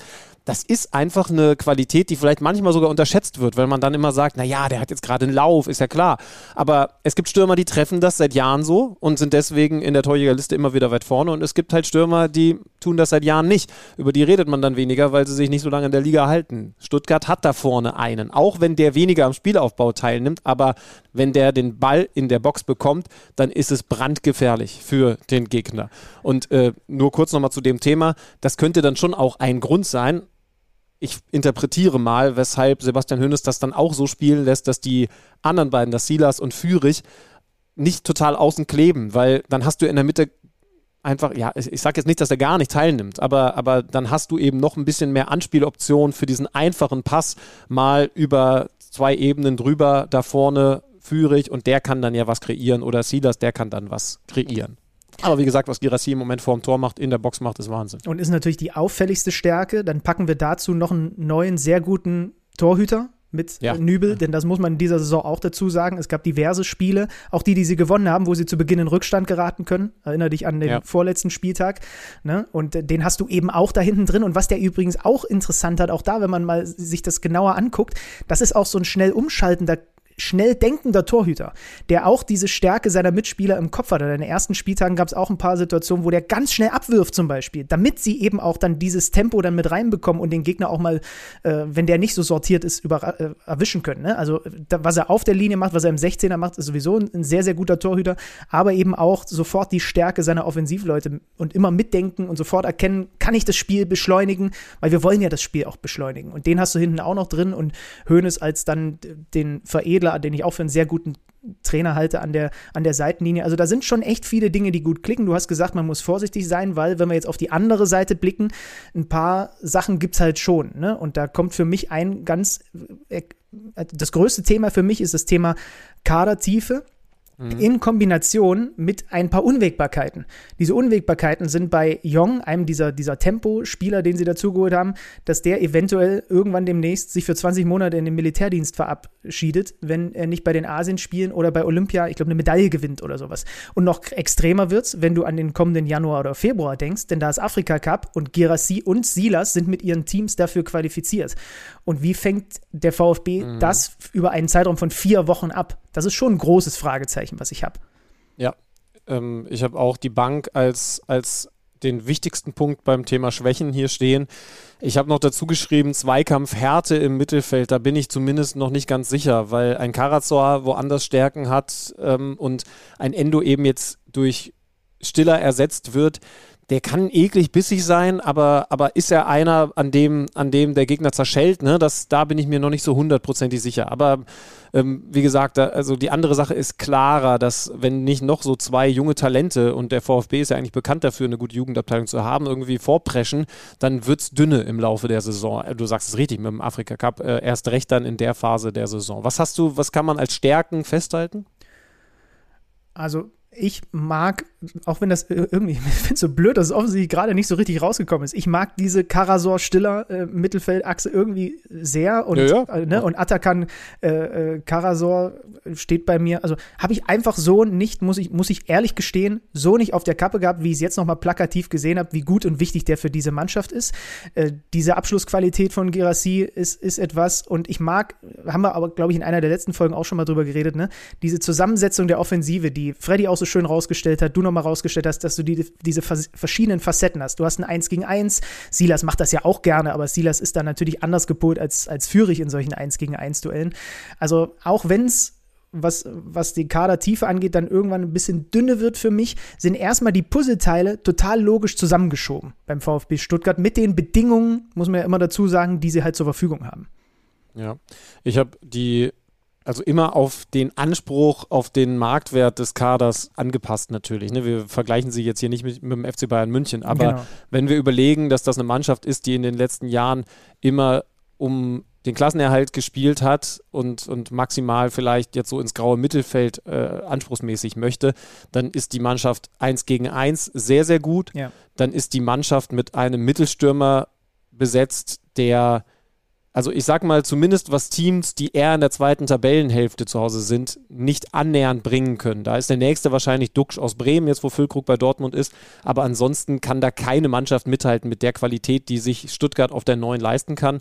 Und ähm, ich finde jetzt, was man vielleicht vor der Saison so noch gar nicht gesehen hat, aber ich finde jetzt diese Ausgewogenheit, Offensive, Defensive, wer hat welche Aufgaben, ne? Stichwort Aufgabenverteilung, finde ich den Kader zumindest momentan sehr gut aufgestellt, aber da müssen wir schon vorsichtig sein, weil im Moment läuft vieles gut und ich bin auch begeistert von dem, was Sebastian Hoeneß da jetzt geschaffen hat, aber es kann schon auch mal Spiele geben, in denen vorne ein bisschen wenig passiert und man sagt, naja, äh, mit einem Stenzel und mit einem Ito über, über die Außen kann ja auch nicht viel an Flanken auf Girassi kommen. Der ist jetzt schon vier Spiele ohne Tor. Ne? Also ob das komplett nachhaltig ist, das müssen wir natürlich weiter hinterfragen. Es ist immer eine Momentaufnahme, aber Ziel ist ja in der Rubrik, euch grundsätzlich mal die Idee vorzustellen. Wir haben das Spiel gegen den Ball jetzt ein bisschen außen vor gelassen, können wir gerne auch mal vertiefen, aber, aber das ist so grundsätzlich der VfB Stuttgart, wie er spielen will und wie er, das muss man schon nochmal festhalten, ja auch aktuell funktioniert.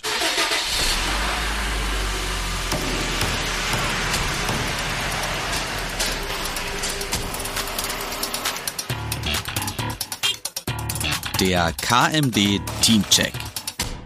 So, dann sind wir noch nicht durch mit dem Samstagnachmittag. Es gab noch das Spiel zwischen dem ersten FC Köln und der TSG Hoffenheim. 3 zu 1 am Ende der Sieg. Sagen wir mal so, das ist ein Spiel gewesen, was für Hoffenheim sehr günstig in der einen oder anderen Situation verlaufen ist. Du gehst früh in Führung. Wir müssen einmal Florian Grillitsch herausheben. Das ist ein Traumtor gewesen, weil wie er diesen Ball aus 55 Metern auch so schnibbelt, Schwäbe ist draußen, dass Chabot den doch nicht mehr bekommen kann. Er ist ja eigentlich da. Er, hätte, er hätte ihn sonst gekriegt, ne? Das ist, das ist verrückt. Ich, äh, also wäre eine große, eine wahnsinnige Rettungstat von Chabot gewesen, aber nur wegen der Flugkurve von Grillitsch, beziehungsweise dem Ball, kommt er nicht ran an dieses 55-Meter-Tor.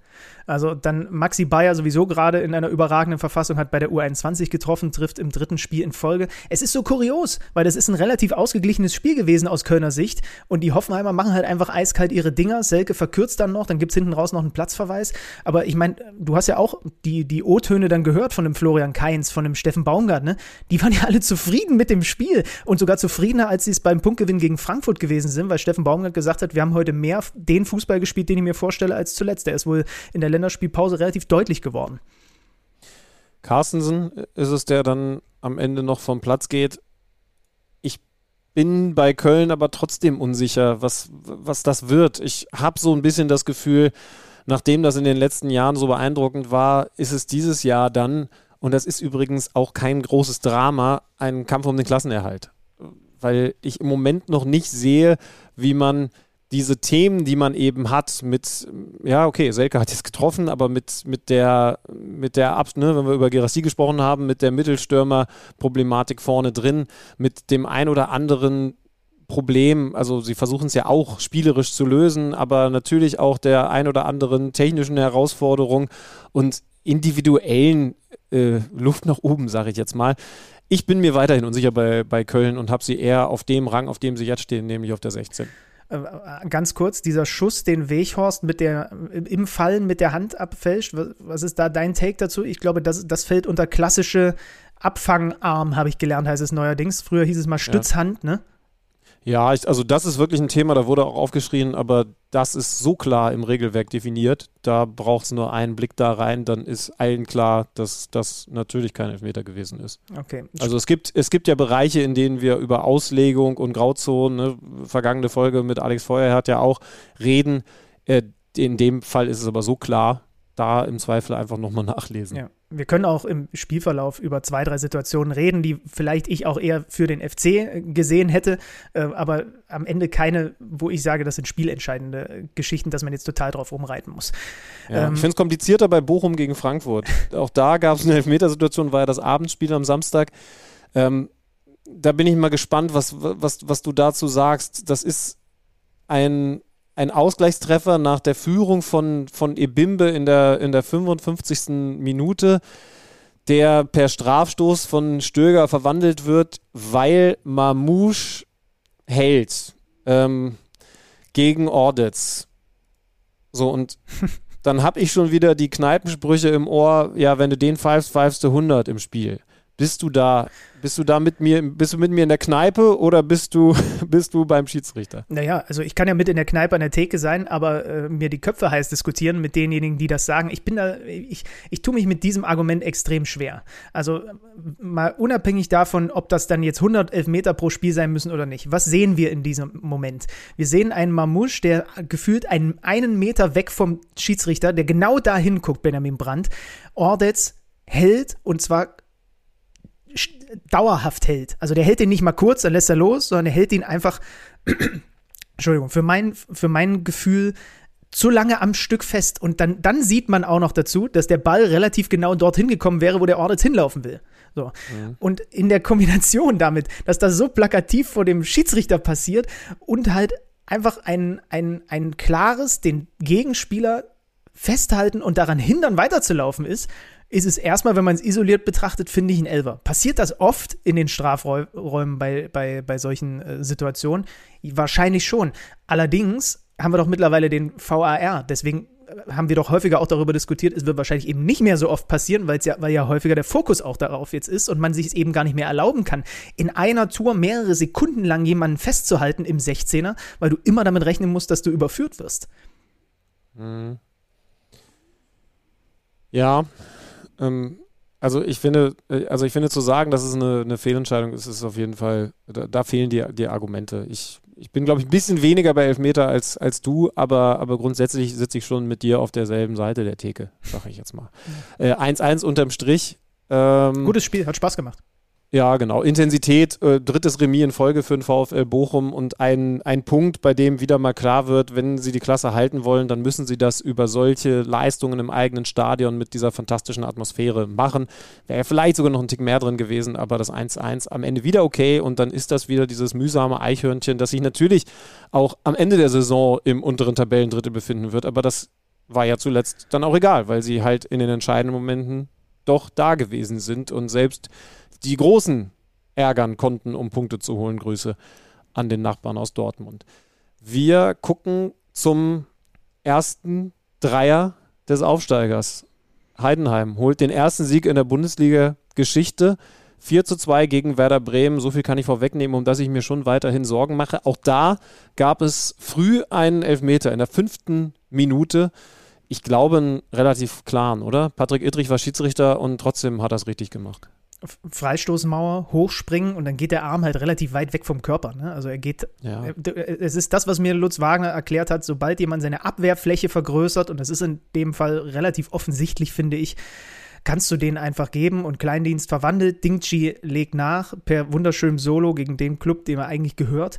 Und dann steht es 2-0. Und dann das, was mir genauso viel Sorgen macht wie dir, was Bremen angeht, die kommen zurück ja, äh, äh, Duxch nach Kopfball, nachdem man Elfmeter an Handelfmeter nicht versenkt. Äh, Weiser das 2-2, aber. Schöner Kopfball. Genau, äh, auch eine schöne Flanke. Aber sie haben defensiv einfach so viel wieder angeboten und es bleibt dabei, dass bei Bremen das größte Fragezeichen halt einfach hinter der Defensivleistung steht, dass obwohl du auswärts aus einem 0-2 noch ein 2-2 machst, du es am Ende trotzdem mit zwei Toren Unterschied verlierst. Das ist 0-2 für mich defensiv die größte Offenbarung Dingshi, ne, also ausgerechnet der geliehene Bremer, also das war mehr als Gastgeschenk. Das ist nicht in, das ist in dem Moment keine Bundesliga-Defensive. So, dass, dass Frank Baumann und Co. jetzt auch keine Milliarden zur Verfügung haben, um die aufzubessern, das ist schon klar.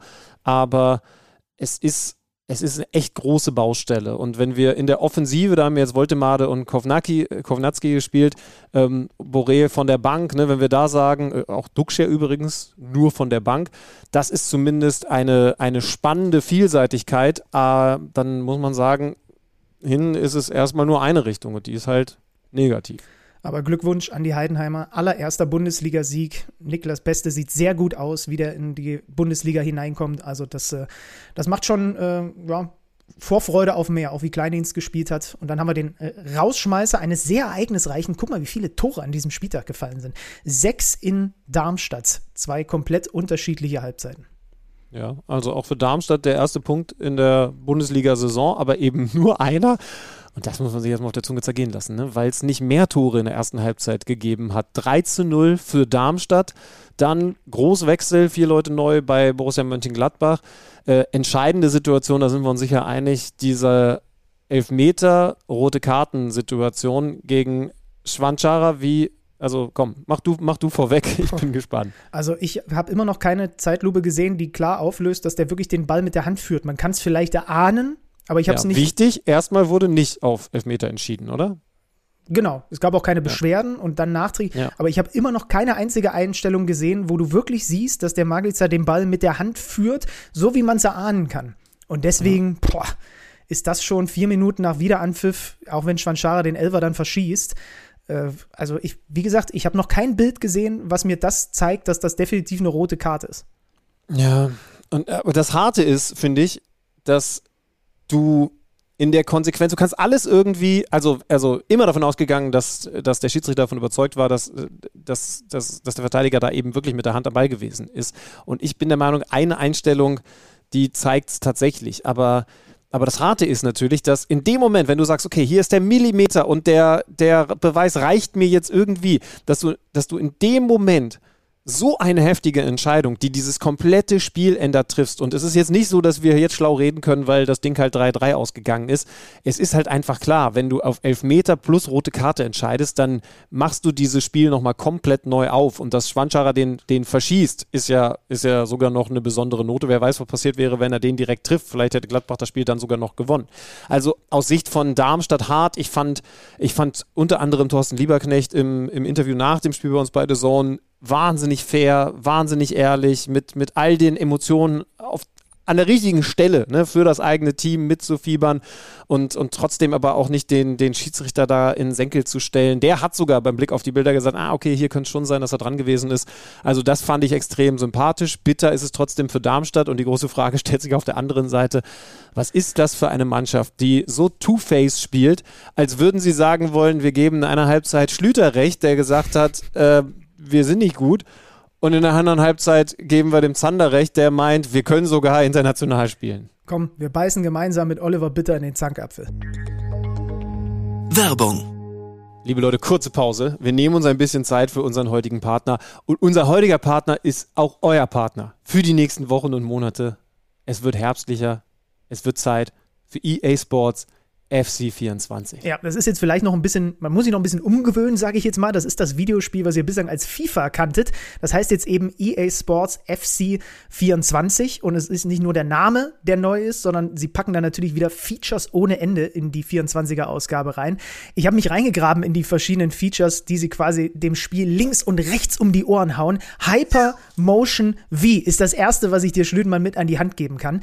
Das sorgt quasi das dafür, dass das ganze Spielerlebnis noch ein bisschen mehr nach echtem Fußball aussieht. Wie haben sie das gemacht? Sie sind in über 180 Stadien gegangen bei Profispielen der Männer und der Frauen, haben da überall Kameras hingeballert und haben quasi Motion Capturing gemacht. Nicht in einem Studio, sondern während der echten Spiele. Und deswegen sieht es jetzt halt wirklich aus, wie ein Fußballspiel aussieht oder noch mehr, als es vorher ausgesehen hat. Das sind sehr schlaue Menschen, die Menschen von EA Sports. Sieht man unter anderem auch daran, dass sie jetzt dieselben Daten benutzen, die unser großer Genius, Freddy Tappe, benutzt, äh, nämlich die, die Opta-Daten. Also unter anderem aus diesen Quellen, auch noch aus weiteren, werden Playstyles erstellt. Also ein Playstyles-Feature, das, Benny, du hast dich reingegraben, man sich wie vorstellen kann? Na, das kategorisiert so ein bisschen quasi die verschiedenen Spielertypen und, und weist ihnen so Spezialfähigkeiten zu. Also klassisches Beispiel, der Spieler Alex Schlüter hätte bei EA Sports FC 24, wenn es ihn da gäbe, folgende Spezialfähigkeit. Hinfallen. Nee, was, was wäre deine Spezialfähigkeit? Ja, natürlich Kopfball deutlich übers Tor setzen. So, und das sieht dann halt noch ein bisschen realistischer aus und damit quasi individuell bildet das Spiel dich realistischer ab, so wie du tatsächlich auf dem Feld unterwegs bist. Okay, ja, danke, danke dafür. Und dann jetzt einfach nochmal gelerntes Anwenden, alle zusammen. Ab 29. September erhältlich. EA Sports FC 24 sagen wir mal so, es kommt ja in diesem Podcast häufiger mal vor, dass der Kollege Schlüter und ich nicht einer Meinung sind, aber selten war es so intensiv wie zu Beginn dieser Saison, als es um das Thema Borussia Mönchengladbach ging. Jetzt holen wir uns den Mann mit rein, der endgültig klären wird, wer von uns beiden denn nun recht hat. Er oder ich. Hallo Oliver Bitter. Hallo ihr beiden. Bin ich auch sehr gespannt, was, was, was in den nächsten Minuten passieren wird. Nun sagen wir mal so, aktuell bist du ein bisschen in der Pole Position, Meister Schlüter, würde ich sagen. Denn wenn wir drauf gucken, Oliver, dann sehen wir bei Borussia Mönchengladbach entgegen meiner großspurigen Ankündigung zwei Punkte auf dem Konto. Gestern eine trotz 3-3 am Ende katastrophale erste Halbzeit in Darmstadt. Erkläre mir bitte, wo Borussia Mönchengladbach nach diesen ersten vier Ligaspieltagen steht. Ja, ja, ja, das hast du dir vielleicht so vorgestellt. Äh, ich, seh, ich bin genau in dieser Zerrissenheit, die ja auch gestern zu sehen war in diesem Spiel. Ne? In, der ersten Halbzeit sagst du, das hat ja nichts mit Bundesliga-Fußball zu tun. Was veranstalten die denn da? Da bist du als, als Trainer wahrscheinlich verzweifelt am Rande und sagst, ich bin im falschen Film. Und nachher spielen sie dann sehr ordentlich, wobei das ja auch schwer einzuschätzen ist. Sie spielen halt mit einem Mann mehr und dann, dann läuft es plötzlich. Und nach dem 3-1 gingen dann bei den Darmstädter Spielern wahrscheinlich auch äh, die Gedanken, oh, was passiert denn hier? Und dann kommst du eben wieder auf als Borussia Mönchengladbach. Aber äh, also dieses Spiel hat mich kein bisschen schlauer gemacht, was diese Mannschaft zu leisten imstande ist. Äh, das, das war, ich weiß gar nicht, man findet kaum Worte, das war ja wirklich so grottenschlecht. In der ersten Halbzeit, da sind sie mit drei Gegentoren ja noch gut bedient gewesen.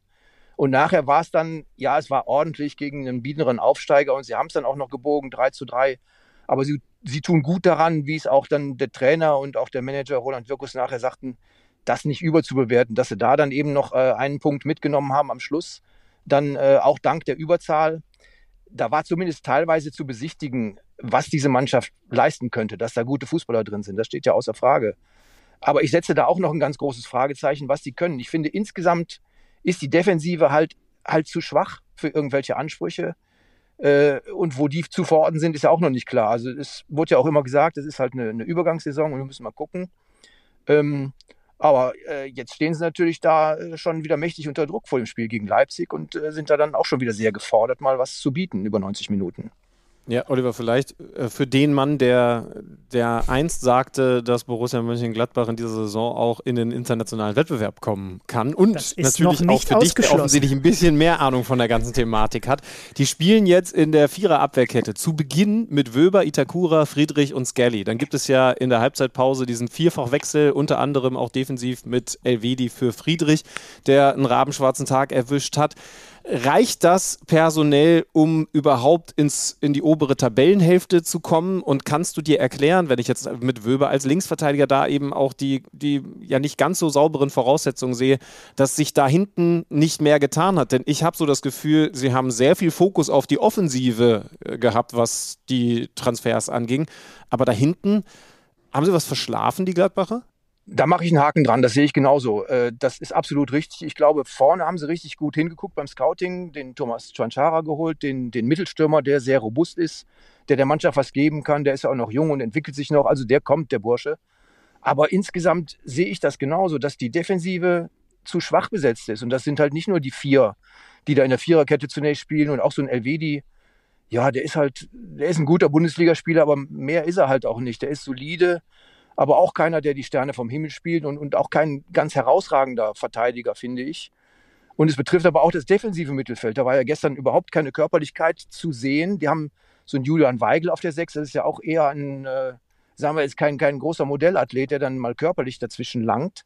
Und davon haben sie einfach zu viele Spieler. Und ich, ich finde schon, dass das der Ansatzpunkt ist, dass die Defensive einfach zu schwach ist. Und von daher sehe ich die Borussia auf Sicht auch nicht in der oberen Tabellenhälfte. Also da werden sie ihre Probleme nach wie vor haben. Schön, dass du es ausgesprochen hast. Äh, Benny Zander zuckt weh. immer mehr. Aber der Mann ist ja auch einsichtig. Das ist ja das Schöne an diesem besonderen Charakter des Benjamin Z. Ganz genau. Und was ist mit dem Trainer? Über den haben wir noch nicht gesprochen. Gerardo Seoane, wieder ein neuer. Das äh, war in den früheren Jahrzehnten, möchte ich sagen, ja auch mal anders. Da gab es auch mal ein bisschen Konstanz. Danach sehnt sich die Borussia-Fanseele. Kann ein Seoane auch auf lange Sicht Erfolg haben bei Borussia Mönchengladbach? Zunächst mal gehe ich davon aus, dass sie sehr viel Geduld mit ihm haben. Das ist der dritte Ansatz, also im dritten Jahr der dritte neue Trainer, der was versuchen kann. Ähm, und es ist ein personeller Umbruch. Das heißt, man, man kann nicht nach drei oder vier Spielen das Ei drüber schlagen und sagen, das wird nichts. Also ich finde schon, dass die ein paar spannende Leute in der Truppe haben, die der Trainer dann sicherlich auch formen kann. Dafür steht er ja auch. Er stand ja auch in Leverkusen am Anfang für, für mitreißenden, begeisternden Fußball, hatte dann aber Probleme und hat dann die Trendwende letztendlich nicht hinbekommen. Äh, ich glaube schon, und man sieht ja auch an der Reaktion der Fans, dass die äh, auch wissen, das braucht Zeit, da tut sich was, aber, aber wir müssen geduldig sein und müssen auch mal in Kauf nehmen, dass es, äh, dass es Spiele gibt, wo es nicht so läuft. Wir nehmen jetzt die beiden mal zusammen, 4 zu 4, das war ja auch Vogelwild am ersten Spieltag in Augsburg. Und jetzt drei Gegentore in einer Halbzeit gegen den Aufsteiger, ähm, der ziemlich limitiert ist. Das muss man auch erstmal hinkriegen. Also er hat, er hat einen ganzen Berg, einen ganzen Sack voller Aufgaben da, Gerardo Seoane. Aber ähm, ich, ich gehe davon aus, dass die da Geduld mitbringen, die Gladbacher Verantwortlichen, und sagen, wir wissen, dass sich da was entwickeln muss und, und äh, lassen den Trainer mal machen, im Vertrauen darauf, dass er es in der Vergangenheit ja auch schon des Öfteren gezeigt hat. Auch in der Schweiz ist er ein sehr anerkannter Mann und hat er sehr viel bewegt. Also ich gehe da schon davon aus, dass, dass der Trainer nicht das Problem ist in Mönchengladbach, sondern eben dieser äh, Kader, dem die Balance fehlt. Die haben äh, ja sehr viele in der Offensive abgegeben, sehr viele Spieler, die viele Tore geschossen haben. Aber das gravierende Problem, denke ich mal, ist, ist hinten. Die, die gesamte Defensivarbeit der Mannschaft, ja, und speziell dann auch die, die Leute da hinten drin. Die Viererkette oder äh, versuch's mal mit einer, mit einer Fünferkette vielleicht demnächst. Da ist er ja auch flexibel. Aber äh, da sehe ich nicht, dass die Mannschaft die geforderte Qualität mitbringt, um da in der oberen Hälfte zu landen. Aber jetzt haben wir über Geduld der Verantwortlichen gesprochen. Du hast die Fans schon angesprochen. Das ist etwas, was ich auch letzte Saison, als ich für The Zone im Stadion war, ja auch mitbekommen habe, Schlüti auch immer wieder mitbekommen hat. Ähm, aktuell nimmst du es also so wahr, okay, die wissen, dass sich da relativ viel verändert und dass man dementsprechend auch ein bisschen Piano machen sollte. Aber es ist ja schon so, dass die jetzt auch relativ lange auch darauf warten, dass der Verein mal wieder erfolgreichere Zeiten schreibt. Sind die wirklich so geduldig oder kommen wir dann doch wieder irgendwann an den Punkt, wo wir letzte Saison auch waren, dass die alle desillusioniert sind und irgendwann einfach das alles nur noch über sich ergehen lassen? Oder dass es sogar ganz kippt und dass man dann wirklich aufpassen muss, dass die Stimmung nicht wieder in eine ganz andere Richtung geht? Ja, also ich fand es ganz bemerkenswert, was sich da gestern nach dem Schluss ereignet hat. Da wurde die Mannschaft ja auch, auch gefeiert und äh, man muss ja wirklich sagen, dass die Fans mittlerweile sehr leidensfähig sind und sehr, sehr leidgeprüft auch in den letzten Jahren. Das war ja wirklich, äh, in manchen großen Spielen war die Mannschaft dann da, aber sie hat überwiegend ja enttäuscht in den beiden Jahren äh, unter äh, Adi Hütter und dann Daria Farke. Das war, das war ja zwei Jahre lang äh, mit einigen Ausreißern nach oben wirklich nur, nur Durchschnitt oder noch weniger, was die Borussia da abgeliefert hat. Also die sind schon, schon lange sehr geduldig, diese Fans. Da kann man wirklich nur den Hut ziehen und das ist, äh, das ist natürlich auch ein Faustpfand für die Borussia, aber klar, die Tendenz ist dann schon da, dass man irgendwann auch mal die Geduld verliert und sagt, äh, da wird wirklich so wenig angeboten, dann habe ich auch keine Lust mehr und die noch zu unterstützen. Äh, aber ich denke, das ist noch in weiter Ferne. Es war immer eingepreist, dass es ein schwieriges Jahr wird. Das war, das war vor der Saison klar. Und man nimmt die Fans ja auch mit, wenn man, wenn man wie gegen die Bayern wenigstens äh, diese Basics hat und, und sich reinwirft und, und, und kämpft. Und äh, das verkörpert ja zum Beispiel so ein Rocco Reitz, äh, so ein, so ein Mann aus den eigenen Reihen, der sich dann da hochgekämpft hat, das wird ja auch äh, honoriert von den Fans, die Spielweise. Also beim Spiel gegen die Bayern, auch wenn es dann äh, am Ende doch die Niederlage gab, da hat man dann auch gesehen, dass diese Mannschaft, dass diese Mannschaft lebt, dass die wollen. Ähm, manchmal fehlt es dann halt ein bisschen, aber ich denke, dass dieser, diese Geduld bei den Fans halt immer noch vorhanden ist. Nächster Gegner Leipzig. Es wird also zumindest erstmal nicht leichter für Borussia Mönchen Gladbach. Aber wir haben ein paar mehr Informationen gesammelt und dafür danken wir dir, Oliver. Schöne Grüße. Bitte schön, sehr gern. Alles Gute. Ciao.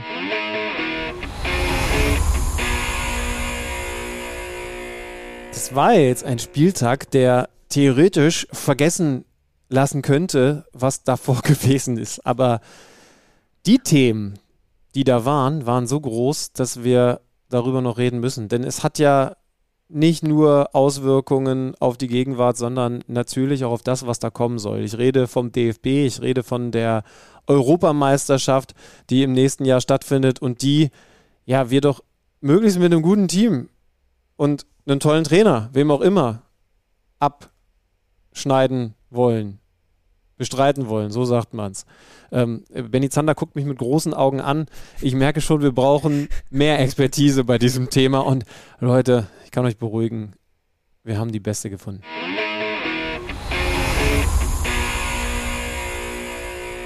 Liebe Leute, es gibt diese wenigen Stimmen in unserer Nation, bei denen man sofort ein Wohnzimmer-Wohlgefühl bekommt. Benny Zander ist keine davon, aber wir okay. haben jemand anderen hier, Ihr werdet sie jetzt hören. Bela Reti ist mit in unserer Runde. Es wird kuschelig. Bela, wir freuen uns. Hallo. Ja, ich freue mich auch. Hallo, die Stimme lebt noch nach einem halben Jahr Pause, aber ich kann noch sprechen. Ja, wir, wir haben dich, ich, also ich kann mich jetzt nicht dran erinnern. Benny und ich haben vorhin mal so ein bisschen drüber geredet, wann wir dich eigentlich zum allerersten Mal gehört haben. Und der investigative Journalist in Benny Zander hat, hat herausgefunden, dein Name wurde wahrscheinlich 1986 zum ersten Mal im Fernsehen genannt von dem Mann, den du damals, ist das richtig, dem du damals assistiert hast bevor du ja, so Wolf richtig Kramer. ins Rampenlicht. Ja. Wolf Kramer, das war ein ganz kleines Spiel. Das war das WM-Finale zwischen Deutschland und Argentinien im Azteca. Ich war der einzige freie Mitarbeiter, der mit durfte, weil der besagte Rolf Kramer, dem ich schon ein bisschen assistiert habe in der, in der Qualiphase, also 85, in Portugal und sonst wo, äh, gesagt hat, der Junge musst du mitnehmen, der hat alles im Kopf, der muss gar nicht recherchieren. Und das war meine Eintrittskarte nach Mexiko. Und genannt hat er mich tatsächlich mit einer ziemlichen Banalität Ähm, es ist die 75. Minute, sagt mir Bela Reti, aber ich könnte mich sofort als äh, WM-Reporter. das, ist, das ist großartig. Warst du ähm, tatsächlich der, der, der fleißige Bela, der sich in diese Position gebracht hat als Redakteur, als Redakteur, der hervorgestochen ist und an dem dann Kramer und Co. gar nicht mehr vorbeikamen? Also fleißig ist relativ. Also ich, ich habe immer so nach Notwendigkeit gearbeitet, mein Leben lang. Ähm, aber ich war hochgradig interessiert am Fußball. Ähm, bedingt auch durch die Biografie in Brasilien aufgewachsen, Palmeiras-Fan, Santos-Fan. Ähm, und ähm, 67 ähm, kam ich nach Deutschland, mit, äh, ohne ein Wort Deutsch sprechen zu können. Und dann habe ich sofort ähm, umgeschaltet und äh, auf Bundesliga. Also seitdem verfolge ich auch diese Liga. Das ist jetzt weniger Fleiß, sondern man, man muss ja, glaube ich, um diesen Beruf ausüben zu können, auch eine gewisse Leidenschaft haben für das, was man, was man äh, tut. Sonst äh, Klar gibt es mal bessere und schlechtere Tage, aber ähm, äh, in der Arbeit, aber ähm, du musst, die Grundbedingung ist einfach einen riesen Bock drauf zu haben. Und dann saugst du automatisch alles auf. Und damals war ja die Zeit ja so, dass du alles selbst recherchieren musstest. Also vor Ort hingehen, 86 in, Bras äh, in Mexiko, äh, war ich für die brasilianische Nationalmannschaft unter anderem zuständig. Und das, äh, da hieß es jeden Tag hinfahren zum Training äh, und mit den Leuten reden, null Informationen sonst. Die haben das Training zum Teil live übertragen im Fernsehen, das Training, ja, nicht das Abschlusstraining, irgend so ein lumpiges Dienstagstraining, lief äh, live in TV Globo. Und da war das große Thema der weiße Pelé, Siko, hatte eine Knieverletzung und dann hatte der Rolf immer gesagt, was ist eigentlich mit Sikos Knie? Ich sag, weiß ich nicht, ich fahr da mal hin. Und da sagte der Pressesprecher, du, ich habe keine Ahnung, da, da drüben ist so ein Gym, da fährt der Fahrrad, da frag ihn doch selber. ja, ein Weltstar damals, ja. Und ähm, dadurch, dass ich Portugiesisch äh, fließend spreche, damals noch besser als heute, habe ich ihn einfach auf Portugiesisch angesammelt. Er sagt, wer kannst du denn Portugiesisch? Ich sage, ja, hier, keine Ahnung, die ganze Geschichte erzählt. Zack, waren wir im Talk und ich hatte die ganzen Infos. Also das war schon, war, war schon eine coole Zeit. Den Vereinsverantwortlichen. War ich zu lang jetzt? Den, den Vereinsverantwortlichen möchte ich kennenlernen, der mir heute sagt, geh doch einfach mal da durch. Der, frag mal nach, ja. Ja, da hinten da sitzt der Thomas Tuchel gerade und, und äh, yeah. haut sich ein paar Haribos rein. Könntest ein bisschen mit ihm quatschen. Und Bela, keine Sorgen, haben sich geändert. Wir, wir sind manchmal ungerecht zu den Spielern selbst, äh, weil die sind eigentlich oft sehr entspannt und sehr locker, die machen alles Mögliche mit. Das sind ja, ist ja die Filter davor, die vorgebauten, äh, die schwierig sind. Ich weiß doch genau, bei der bei der Euro in Portugal habe ich mal äh, auch kommentiert, so viel, aber auch mal äh, und auch viel Reporter gemacht. Bei irgendeinem so England-Spiel im Estadio da Luz. Und äh, David Beckham läuft an mir vorbei und ähm, ich sage David und da bleibt er stehen und wir beginnen mit dem Interview und nach anderthalb Sätzen zieht ihn der Pressemann von, dem, von den Engländern weg, der sei nicht verabredet gewesen und Beckham sagt sorry. Aber der war tot, er war total nett. Mhm. Ja. Also das war so, da begann das schon damals ja, die, mit diesen Mechanismen. Die voreingebauten Filter. Und übrigens, keine Sorge, Bela, das ist ein Podcast hier. Es gibt keine Alternativantwort, dass du irgendwie zu lang bist oder so. Alles gut, deswegen, okay. deswegen haben wir dich doch hier eingeladen. Ähm, jetzt genau. haben wir schon über deine, über deine Liebe für den brasilianischen Fußball und dass sie dir quasi mitgegeben wurde gesprochen. Aber irgendwann hast du dann dein Herz auch an den deutschen Fußball und vor allem auch an die Nationalmannschaft verloren, weil du sie eben so lange auch begleitet hast. Ne? Was bedeutet die deutsche Fußballnationalmannschaft für dich persönlich? Zunächst mal als Kind, als, als Kind, als Fan war ich ein, ein Vergötterer von, von, von Gerd Müller. Also unglaublich, wie der Tore schießen konnte. Also ich war ein riesen Müller-Fan. Den habe ich eigentlich nie so richtig kennenlernen äh, können, weil äh, dann später in Amerika und dann Co-Trainer. Also ich hatte ganz selten Kontakt zu ihm. Und, ähm, ähm, und Turniere ähm, waren für mich immer äh, das Geilste überhaupt, weil ähm, ähm, da die ganze Welt hingeschaut und äh, auch die Erfolge der deutschen Nation. Ich habe die deutsche Nationalmannschaft bewusst das erste Mal wahrgenommen, 1966, noch in Brasilien. Wir hatten keinen Fernseher und meine Oma hat oft auf mich aufgepasst, da war ich so elf oder so. Und da haben wir dann einen großen Park in São Paulo, äh, da waren riesige Boxen aufgebaut und da lief das WM-Finale 66 zwischen Deutschland und England ja, mit unaussprechlichen Namen. Da stand ein gewisser Tilkowski im Tor und ein Beckenbauer, ein junger, von dem Sie ja längst werden, ein 20-jähriger Mittelfeldspieler und so weiter und so weiter. Und dann wenige Monate später, als ich da nach Deutschland kam, ähm, damals das noch gar nicht wissen, dass es so kommen würde, war ich bei einem Verwandten in München, der eine Dauerkarte hatte an der Grünwalder Straße. Und da spielte der FC Bayern gegen den ersten FC Köln. Und da habe ich diesen Beckenbauer auf der einen Seite und auf der anderen Seite ganz in weiß Wolfgang Overath, dann den ich im Radio vorher gehört, leibhaftig gesehen. So, da war dann noch Nationalspieler. Ich habe, damals wurde doch nicht jedes Länderspiel übertragen.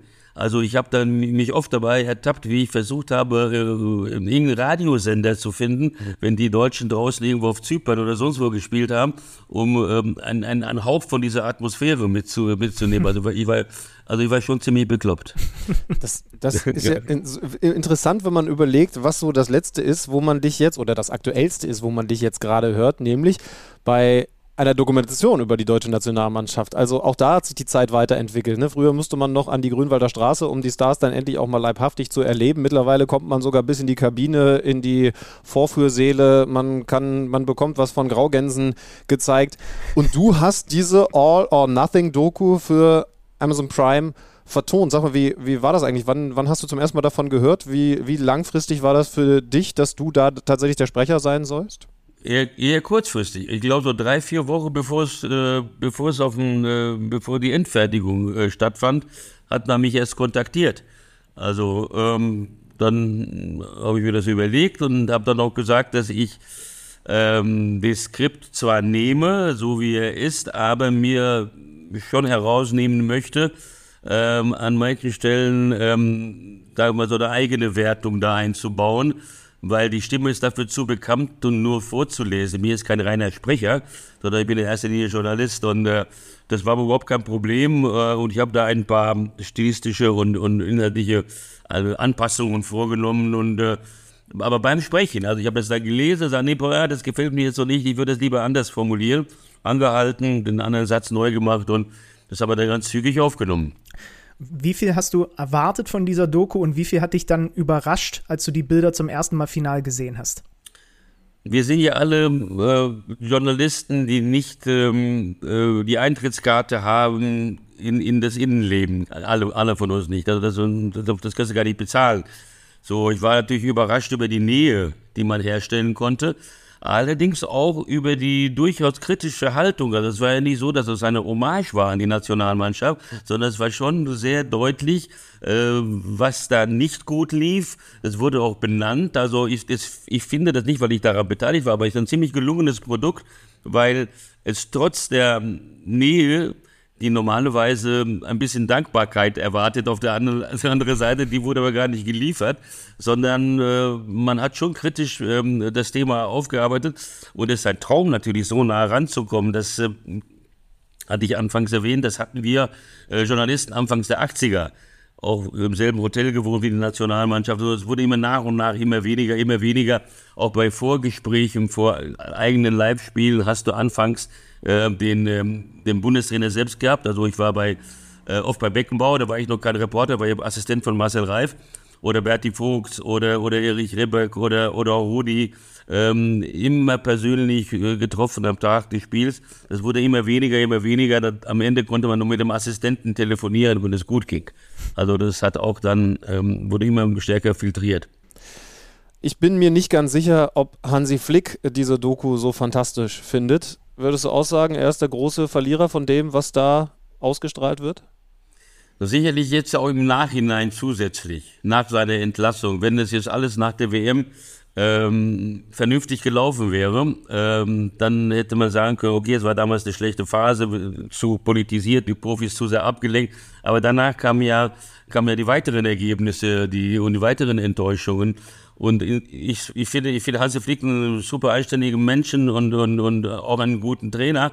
Aber äh, wenn, wenn mit solchen Resultaten daherkommt und mit so einer solchen Weltmeisterschaft, ähm, dann wird nicht gestreichelt. Darum geht's doch gar nicht. Das ist, gehört zum Profigeschäft. Und solange es nicht ins Persönliche geht, das ist für mich immer ganz, ganz wichtig, jemanden ähm, zu attackieren, menschlich, ist jegliche Kritik, wenn sie denn berechtigt ist, so sie war berechtigt, ähm, normal. Und äh, Hansi Flick ist Profi genug, das, glaube ich, zu akzeptieren. Was das wird ihm nicht gefallen haben, nein. Was, was würdest du sagen aus deiner Sicht, woran ist er am Ende gescheitert? Zu Beginn kann ich mir noch in Sinn haben, habe auch ich zum Beispiel gedacht, ah, das, das passt ja wie die Faust aufs Auge. Das ist ja der perfekte Bundestrainer. Jetzt stellt sich komplett anders raus. Das habe ich nicht auf Anhieb gedacht. Ich, äh, ähm, Hansi war äh, nie ein Mann der ersten Linie. Er, er, war ein unheimlich großer Fachmann, der auch viel mehr getan hat als ein Co-Trainer, viel mehr als nur äh, Hütchen aufgestellt oder Trainingsberatung, sondern hat schon konzeptionell eingegriffen, ist aber äh, keine, der nach vorne bricht. Ich habe ich hab noch in seiner Münchner Zeit mitgekriegt, wie ungern er zum dritten oder zum vierten oder zum fünften Interview äh, ähm, gegangen ist, dann ist dann hingeführt worden, regelrecht motzend und meckernd. Aber das ist halt Bayern München. Da musst du halt statt beim FC Augsburg hast du halt zwei Statements zu machen, da hast du 20 zu machen. Der ist kein Mann für die vorderste Linie. Ähm, und das hat man auch, ähm, auch gemerkt an seiner Art von Rhetorik. Das ist so ein, ähm, so ein bisschen altertümlich. Also äh, man hat auch äh, in den Gesichtern der Spieler gesehen, wenn, äh, wenn er eine, eine Ansprache gehalten hat oder eine Spielersitzung, da war so eine gewisse ja, Leere oder äh, zu erkennen in den Augen. Ich glaube, dass er die Mannschaft nicht hundertprozentig erreicht hat. Das ist das falsche Vokabular zum Teil gewesen, falsche Maßnahmen da mit diesen Gänsen und mit alles mögliche. Das sind ja paar und 20-jährige TikToker, äh, die, die pfeifen auf irgendwelche Gänse. Und ähm, ähm, das ist, ähm, ich weiß nicht, ob ähm, ähm, das Leben dieser Profis ähm, äh, in Einklang zu bringen äh, ist mit, mit der Mentalität von Hansi Flick. Also ich, man hätte sich nur in, in, in keine Ahnung, in, in, in Kloppo da vorstellen müssen oder an Matthias Sammer äh, bei so einer Sitzung, wenn es äh, dann hieß, wir haben verloren gegen Japan, wie geht's weiter? Äh, da, da bleibt aber kein Stuhl stehen, ne? Da da geht's ganz anders zur Sache, ne? Also das ist eine Mischung aus wenig Performance, äh, Fachlichkeit spreche ich ihm natürlich nicht ab, aber das, das muss auch rüberkommen. Dann, ähm, dann verlierst du dann das erste Spiel gegen Japan. Du musst im Grunde genommen, um es in eigener Hand zu haben, gegen Spanien gewinnen. Dann hast du mal einen Mittelstürmer dabei, äh, endlich, da hin und ewig hin und her, da sitzt der Füllkrug bis, zur, bis, zur, bis zur 70. auf der Bank gegen Spanien im zweiten Spiel, da wo du gewinnen musst. Ja, er kommt rein, trifft. Da war noch Adeyemi auf der Bank, da war Mukoko auf der Bank. So eine Ängstlichkeit. Warum nicht all in? Das ist, der ist ja nicht der Typ für. Mhm. Ähm, da gibt es, ich könnte stundenlang. Also ähm, nicht immer ist der beste Trainer passend für jede Mannschaft. Jetzt hatten, wir, jetzt hatten wir diese Interimslösung. Interessant. Also, äh, Schlüdi, da interessiert mich, was in deinem Kopf vorgegangen ist, als du neben Rudi Völler und Hannes Wolf, die wir auch beide schon in diesem Podcast hatten, deinen alten Spätze, Bela hat auch mit ihm jetzt äh, hinten raus noch zusammengearbeitet, Sandro Wagner da hast sitzen sehen. Hast du, hast du ihn gut vorbereitet gehabt auf diesen Job, Schlüdenmann? Ja, also, das, äh das oblag mir zum Glück nicht. Ich, äh, ich habe ihm einmal, ich habe ihm einmal am Morgen geschrieben. Ich, kann, ich, ich antworte jetzt oder ich, ich kann nicht erzählen, was er mir geantwortet hat, aber es war typisch Sandro Wagner. Bela weiß mindestens, was, was damit gemeint ist. Ich finde es insofern interessant. Bela, ich bin gespannt, was du, was du dazu denkst, weil ich da gerade schon drüber na nachgedacht habe, als du Hansi Flick beschrieben hast. Ähm, diese Zusammensetzung Völler und dann Sandro Wagner und klar, dazu auch noch einen Hannes Wolf, die ist ja sehr ambivalent und vielleicht hätte einem Hansi Flick genauso ein Sandro Wagner bei der Weltmeisterschaft in Katar auch schon enorm gut getan. Also einer, der da notfalls sagt, wir packen mal kurz die Graugänse zur Seite und äh, ich erzähle euch nochmal, worauf es ankommt. Ne? Also das, das ist durchaus eine Qualität.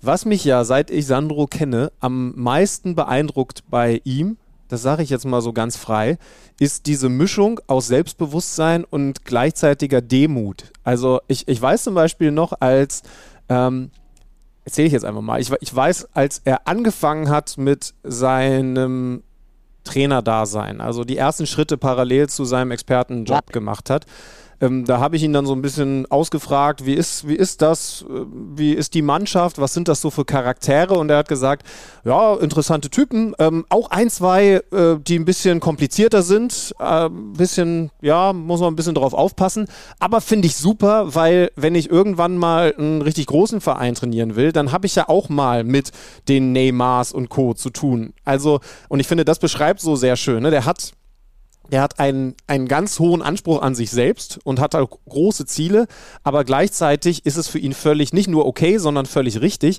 dass er all das erstmal im Kleinen lernt und von der Pike auf lernt, was jetzt diesen Bereich diesen Trainerjob angeht. Und ich glaube nicht, dass er auch nur annähernd geahnt hat, dass es jetzt beim DFB für ihn so schnell geht. Ich finde aber halt interessant, dass er inzwischen so zwischen Heilsbringer und den brauchen wir auf jeden Fall bei der Europameisterschaft. Äh, lass uns eher darüber diskutieren, wer da noch an seiner Seite ist, ob jetzt ein Van Raal oder ein Nagelsmann.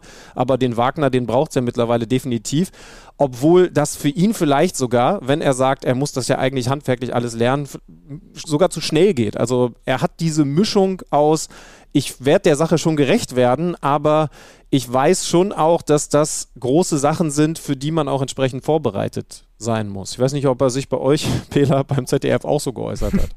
Nee, da hat er sich dazu noch nicht geäußert, aber der, ich habe ich hab genau diese Mischung zwischen äh, Ehrgeiz, äh, Lockerheit und der großen Demut, ähm, die du beschrieben hast, auch bei ihm ähm, gespürt. Ich habe mein letztes Spiel als Reporter mit ihm zusammen ja gemacht. Das war das Halbfinale Frankreich gegen Marokko äh, in Katar. Und ähm, der hat sich auf jedes Spiel gefreut. Er war extrem gut vorbereitet. Ähm, also der konnte zu, Wiki, zu, zu, zu jedem Spieler ähm, detailliert ähm, äh, Informationen liefern. Er hat auch mit seiner Champions League äh, Experten und Kommentatoren Vergangenheit zu tun, ähm, weil er die alle auch schon mal gesehen hat. Und äh, aber natürlich müssen wir auch mal aufpassen. Ich meine, wir, wir reden jetzt alle ähm, zu Recht äh, extrem positiv über die Wirkung eines unter anderem Sandro Wagner. Es war jetzt ein Fußballspiel, wo die Nation völlig lediert äh, äh auf, auf, dem, auf, dem, auf dem Krankenbett lag, ja, die Fußballnation. Und da, äh, und da kommt halt ein, ein, ein junger Assistenzarzt und hat eine Idee ähm, äh, und, und gibt denen eine Spritze und auf einmal leben sie wieder, ja. Und damit ist ähm, das Problem ja noch lange noch nicht gelöst. Wir haben jetzt ein Spiel nicht versagt ja, ähm, ja. gegen Frankreich. Das ist das Bilanz.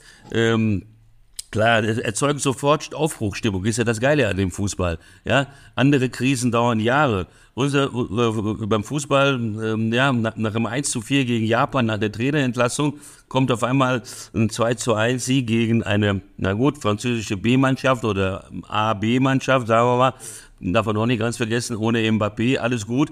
Äh, ich will es nicht schlecht reden, aber auf einmal äh, sind wir Mitfavorit für die EM und äh, alles dank Wolf und Wagner. So weit würde ich noch nicht gehen.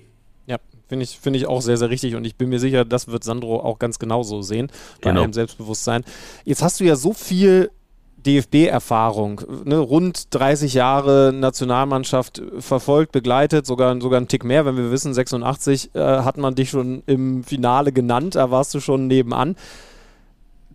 Sagen wir mal, bei den erfolgreichen DFB-Trainern, gab ja durchaus ein paar, Hast du da Gemeinsamkeiten erkannt, die man eventuell, wenn man jetzt schaut, was braucht es denn für ein Anforderungsprofil für den neuen DFB-Trainer, ableiten kann? Nee, also keine eine Gemeinsamkeit aller ist, dass keiner von denen im, im normalen Profi-Alltag als Trainer eine große Nummer war. Ja, das waren ja alles äh, äh im Grunde genommen äh, von Helmut Schön beginnend, äh, Sporthochschullehrer, äh, ähm, Berti Vogts war, war, war, ein, war ein erfolgreicher Verteidiger. Löw war ein, ja, hat ein bisschen Bundesliga gespielt. Klinsmann, äh, Weltmeister, ja, aber die haben alle keinen großen Verein trainiert gehabt vorher. Das ist die einzige Ge äh, Gemeinsamkeit. Ähm, und ich, ähm, ich, wär, ich bin übrigens ein Freund oder wäre ein Freund von kurzfristigen Projekten, so wie Clincy das 2006 für sich äh, definiert hat. Wir haben jetzt ein Turnier äh, vor Augen, da würde ich jetzt ein, ein, ein, ein Projekt entwickeln mit, mit, mit solchen Leuten, vielleicht wie Wolf, wie Wagner, ähm, vielleicht eine ganz mutige, eine, eine mutige Entscheidung. Wolf Wagner und weiß ich nicht, und irgend so ein, ein schlauer Sportdirektor drüber, Matthias Sammer, der hat zwar abgelehnt, aber das wäre zum Beispiel auch ein guter Mann, ähm, der auch äh, nicht schön redet, ja, der, viele gemeinsam, ja, eine große Gemeinsamkeit aller Bundesräder war, dass sie alle schön geredet haben, übrigens. Auch äh, Dinge, die nicht so schön waren, ja. Also, ähm, da hat keiner mal gesagt, das war richtig kacke und wir müssen das jetzt komplett anders machen. Das habe ich noch nie gehört. Benny, wir haben uns noch gar nicht ausgetauscht. Ne? Hast du denn Favoriten? Also man muss ja sagen, es geht schon in sehr unterschiedliche Richtungen. Ne? Also Nagelsmann, der würde dann entsprechend komplett rausbrechen, weil der schon erfolgreich Vereine geführt hat. Ja, äh, das und das ja eigentlich, da gehen wir alle von aus, auch weiterhin führen will. Ne? Das wäre der Junge. Dann gibt es einen Van Gaal, wäre auch der erste Ausländer auf diesem Posten, der äh, natürlich die allermeiste Erfahrung hat. Stefan Kunst, irg Kunz irgendwie nochmal dazwischen. Benny, ich weiß gar nicht, was deine Meinung dazu ist. Also Kunz wäre für mich die DFB DFB-typische Geschichte irgendwie. So, das, das würde ich darunter verorten. Nagelsmann kann ich mir einfach nicht vorstellen. Der will doch im Verein trainieren, der will jeden Tag mit einer Mannschaft arbeiten. Ich sehe es auch im Übrigen so, also da gibt es ja dann zumindest ein paar auch aus diesem Bayern-Block, die jetzt vielleicht ihm auch nicht unbedingt eine Träne nachgeweint haben, um es mal vorsichtig auszudrücken, als er bei den Bayern dann nicht mehr da war. Und das sind Leute, die man vielleicht braucht bei der kommenden Europameisterschaft. Deswegen dann die ganze finanzielle Geschichte dazu. Nagelsmann kann ich mir irgendwie schwer vorstellen. Van Gaal hätte natürlich Charme. Wäre ich jetzt im ersten Moment auch nicht drauf gekommen, weil ich dachte, eigentlich wäre die Nummer durch. Aber Bela, sind wir ehrlich, wenn wir den, wie wurde er immer so schön tituliert, Tulpengeneral plötzlich da an der Seite stehen hätten, das, das hätte schon was. Das hätte was. Und, und, und dass der DFB offenbar mutiger geworden ist, sieht man, dass der neue Sportdirektor Andreas Rettich ja. heißt. Also äh, man scheut keine Konflikte mehr offensichtlich. und die hätte man mit Louis van Gaal. Äh, und zwar am ersten Tag schon. Der würde wahrscheinlich seinen ganzen Stab mitbringen. Der würde sich gar nichts erzählen lassen. Und äh, interessant, die Brasilianer haben diesen Schritt ja jetzt gemacht oder werden den Schritt tun, den ersten ausländischen Trainer zu haben. Carlo Ancelotti mhm. geht nach Brasilien, wird Nationaltrainer. Ja, das war ein Sakrileg. In Deutschland auch. Aber es ist Zeit, vielleicht neu zu denken. Das wäre, also wenn man sich das jetzt vorstellt, ne, wenn, wenn das mit Van Gaal wirklich was werden würde, und ich glaube, eine gewisse Chance hat er, ne? Also sonst, sonst ja. hätten sie da schon mal ein anderes Statement abgegeben. Und dann ein Rettich auf der Position Geschäftsführer. das hätte mal einer vor, vor vier Wochen sagen sollen. Also, ähm, und, und wie gucken sich da eigentlich die Bayern um? Was, was, was hast du zu der Personalie äh, empfunden, als du das gehört hast? Andreas Rettich. Super. Ja? Super, super. Ich finde ihn großartig. Das ist, das ist also so ein meinungsstarker Mensch, der völlig unkompromittierbar ist, unbeugbar. Und ähm, das ist genau in diesem verkrusteten Apparat so einen Typen zu haben, dem, dem alles völlig Jacke ist und sagt, was er denkt äh, und fühlt. Also bin ich ein großer Fan von. Finde ich auch ein gutes Argument. Also, also ein wichtiger Punkt auch mit Blick auf die Trainersuche. Da ist er ja offensichtlich weniger involviert als Rudi Völler. Das liegt immer noch in den Händen von Tante Käthe. Aber offensichtlich sind sie mutig, weil mit Andreas Rettich auf der Position, Benny, komm. Das, also da hättest du 20 davor gehabt, bevor du den 50, Namen genannt hättest. 100 wahrscheinlich, ja. bis ich, bis ich, bis, bis, bis ich das dem DFB... auch nicht überall auf Gegenliebe, wie wir gerade gesehen haben, an den Herren Rummenigge und Minzlaff. Ja, das ist dann natürlich eine andere Facette. Also ich habe vorhin auch, bevor wir hier aufgezeichnet haben, mir mal die Pressekonferenz ange, angehört, wo er natürlich versucht hat zu erklären, okay, er, er, versucht auch ein bisschen versöhnlicher zu sein und so, aber der ein oder andere Bayer hat auch auf seine Kontaktversuche noch gar nicht reagiert. Spannend in dem Zusammenhang finde ich ja, es gab ja jahrelang, Bela, ich, du warst da noch viel näher dran, gab es ja auch immer diese, diese Stimmen, die irgendwann sich ein bisschen daran gestört haben, dass äh, Oliver Bierhoff so ein bisschen den Alleinherrscher in Anführungsstrichen dort gab. Es gab keinen Sportdirektor unter ihm. Jetzt hat man dieses, hat man das aufgebrochen. Also Schlüti hat es ja gerade gesagt, nur nochmal, damit die Hörer das auch verstehen. Andreas Rettich ist jetzt Geschäftsführer, beerbt Bierhoff, aber sucht nicht den neuen Bundestrainer aus. Das macht Rudi Völler. Natürlich wird er da mit eingebunden sein, aber Rudi Völler ist für das Sportliche, für die Nationalmannschaft zuständig. Ähm, hast du das auch so empfunden? Wichtigstes Statement, ganz kurz. Ne? Rettich ist kein neuer Bierhoff. Das war das, genau. was Bernd Kein neuer Bierhoff. Er ist zwar die Funktion, aber nicht die Aufgaben. Ähm, die, äh, aber die Akademie leitet er, glaube ich, ne? Müsste er oder auch ja. nicht. Weißt? Das war, glaube ich, ja. Ja, da haben sie sich auch schön verzockt finanziell. Das ist ein Grund für die, für die, die DFB-Pleite übrigens. Das ist viel zu teuer, das Ding. Äh, aber da möchte ich sowieso auch gleich nochmal drauf hinaus. Aber hattest du auch das Gefühl dann in den letzten Jahren, dass es da einfach zu sehr diese Fokussierung auf Oliver Bierhoff, auf diesen einen Mann gab, der das versucht hat, alles so unter sich zu behalten und eben lieber, das war so meine Ansicht von draußen, eben lieber nichts von der Macht abzugeben? Ja, nur, nur haben wir kein einziges Fußballspiel deswegen gewonnen oder verloren. Ja. Also das wird, wird, wird zu sehr konstruiert. So ein Apparat, so ein Apparat steht nicht auf dem Platz. Ein Apparat schafft Rahmenbedingungen. Äh, viele Dinge habe ich nicht verstanden. Quartierwahl zum Beispiel in, in Russland 2018, da bin ich Bundestrainer gewesen, das war auch Bierhoff, ne? Äh, dieses äh, Gewerkschaftsheim da in Vakatinko, oder wie das da hieß. Äh, da haben die da gewohnt und äh, Löw wollte nach Sochi unbedingt, weil er das vom Comfort Cup äh, kannte, den er auch gewonnen hat. Also wenn ich Bundestrainer bin und äh, mir gesagt wird, du wohnst, wo ich, wo ich will, da sage ich irgendwann mal, weißt du was, dann ähm, such dir einen neuen. Mhm. Weißt du, das ist ja, weil am Ende des Tages bleibt es ja an dir hängen, dass du versagt hast bei einer Weltmeisterschaft. Und der Trainer hat da viel zu wenig Einfluss. Ähm, und da fehlt auch ein Puffer dazwischen, ein, in der Tat ein Sportdirektor, der, der vielleicht einige Konflikte oder einige äh, Situationen hätte lösen können.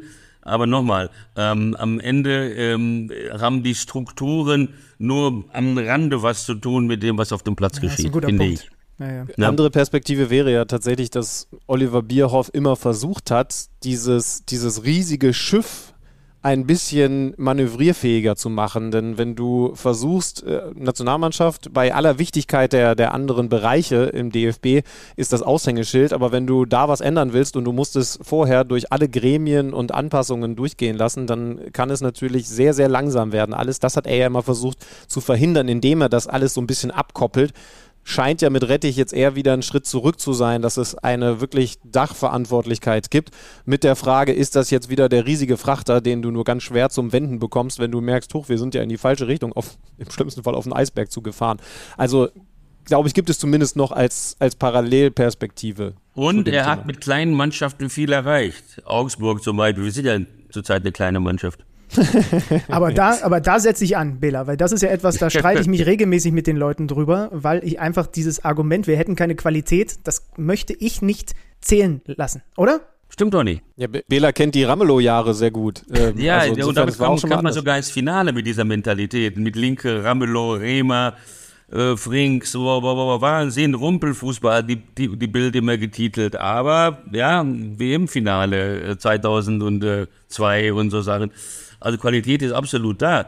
Ähm, aber ähm, äh, ich bin auch eher ein, ich denke immer gerne an den Comfort Cup 2017 zurück, als mit einem, der deutschen B- oder C-Mannschaft dieses Turnier gewonnen worden ist gegen ähm, andere A-Mannschaften. Das Endspiel war, glaube ich, gegen Chile ja, äh, A-Mannschaft mit Vidal, mit allen Leuten und das war, äh, war glaube ich Sandro dabei, ne? so, so viel ich weiß, sogar mhm. als Spieler. Ja. Äh, und äh, aus, aus diesem Kader, aus diesem Kreis ist fast kein einziger mitgefahren ein Jahr später.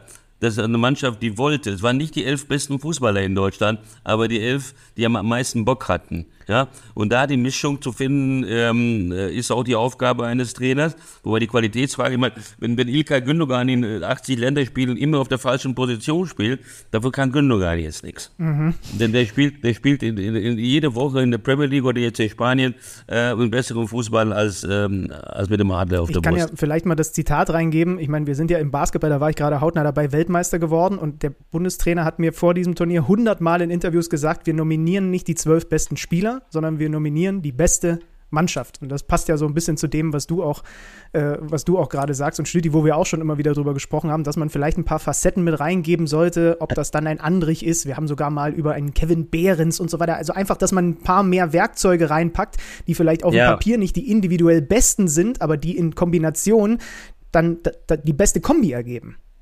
Du kannst alle Deutsche von Union Berlin aufstellen. Da hast du schon mal eine Mentalität. Kedire, alle, alle da. Äh, ja, und es hat ja den Vorteil, Basis.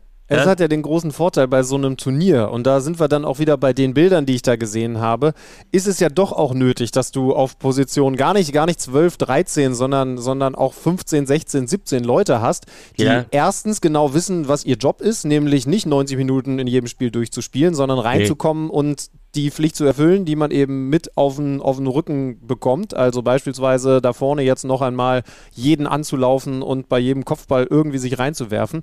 Ja. Und dann aber eben trotzdem gut gelaunt da zu sein, im, im no. Team zu sein. Also das ist ja dann doch auch nochmal der Unterschied zu, wir haben im Mittelfeld drei Achter, einer wird auf jeden Fall unzufrieden sein, wenn ich ihn nicht regelmäßig spielen lasse. Ne? Das ist ja, eine Luxussituation. Ja. Egal, deshalb hat man ja 23 Karte. Mir ist auch völlig egal, wo die spiele. Ich habe den ersten Spieltag in der, in der zweiten Liga mit der Spiel angeguckt, Schalke HSV äh, äh, Glatze, ähm, ja. egal. Und wenn er nur neun Minuten spielt im ganzen Turnier, aber das wichtigste Tor schießt äh, gegen Japan, dann ist das richtig. Das ist ein Mittelstürmer mit, mit einer unglaublich äh, sensationellen ähm, Körperbeherrschung, technisch gut, spielt halt zweite Liga. No, so what? Du in den Kader, nicht als Stammspieler. Ein Terodde meinetwegen, ja, ist Grund der Zweitligaspieler, ja, aber der kann im entscheidenden Moment mal sein Hirn dahin halten. Wir haben ja in der Bundesliga ja fast keine deutschen Mittelstürmer. Ja?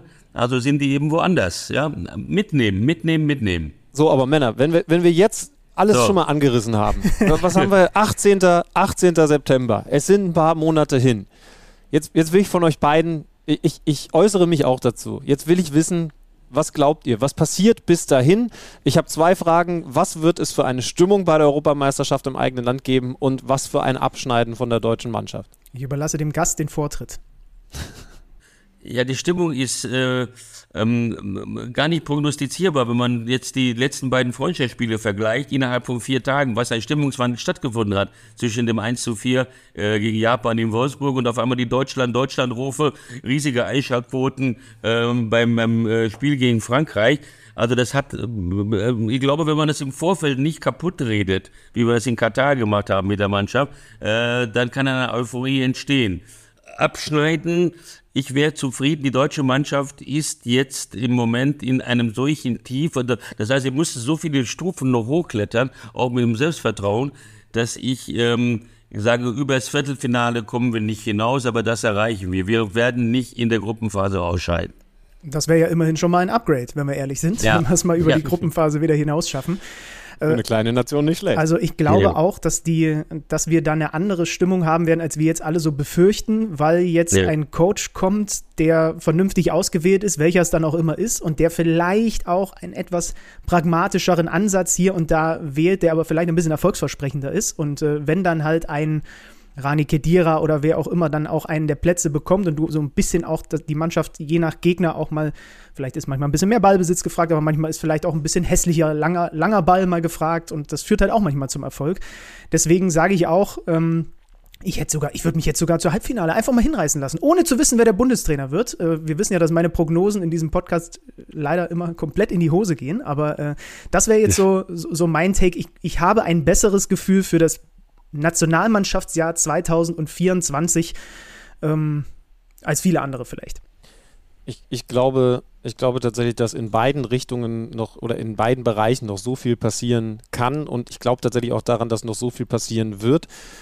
Bela, du, du hast es völlig richtig betont. Es kann in Deutschland so herrlich ja. schnell gehen. Ich glaube, da, da, hält vielleicht noch eine Nation wie Brasilien, die kennst du nun auch sehr gut mit, dass es sehr schnell überschwänglich wird und man dann doch wieder merkt, hey, die Welle ist fantastisch, die reiten wir. Deutschland wird Europameister.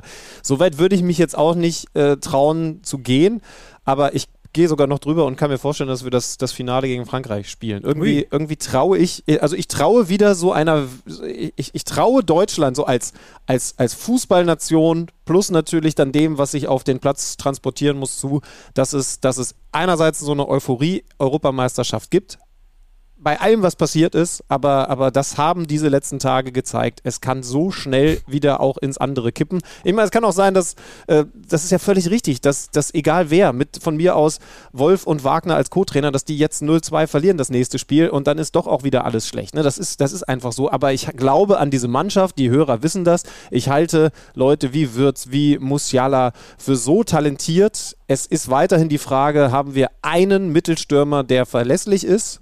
Gerne dann noch einen, der ergänzend seinen, seinen Job macht, wenn er dann in der 75. reingeworfen wird. Aber gibt es einen, auf den wir uns verlassen können? Weil das glaube ich tatsächlich, das brauchst du in der heutigen Zeit, um, um einen Titel mitspielen zu können.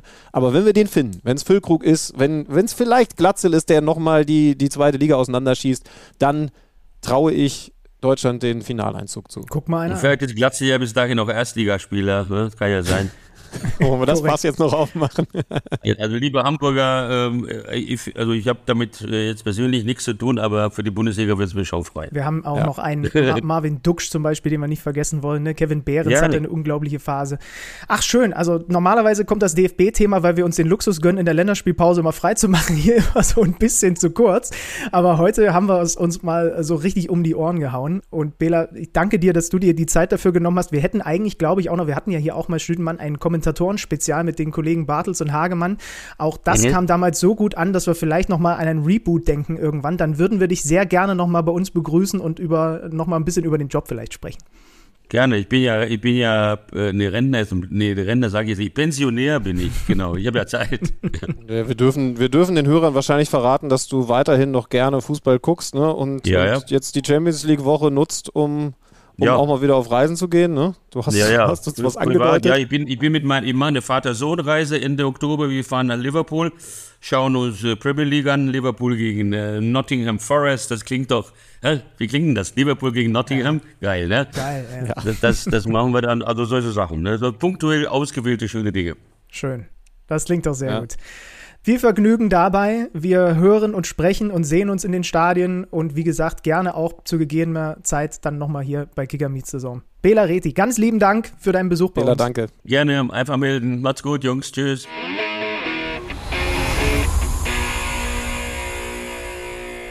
War noch ein ergiebiges Gespräch. Wir können also festhalten, wir werden wahrscheinlich Europameister. Ist das die Quintessenz Stimmung. für dich aus diesem Gespräch?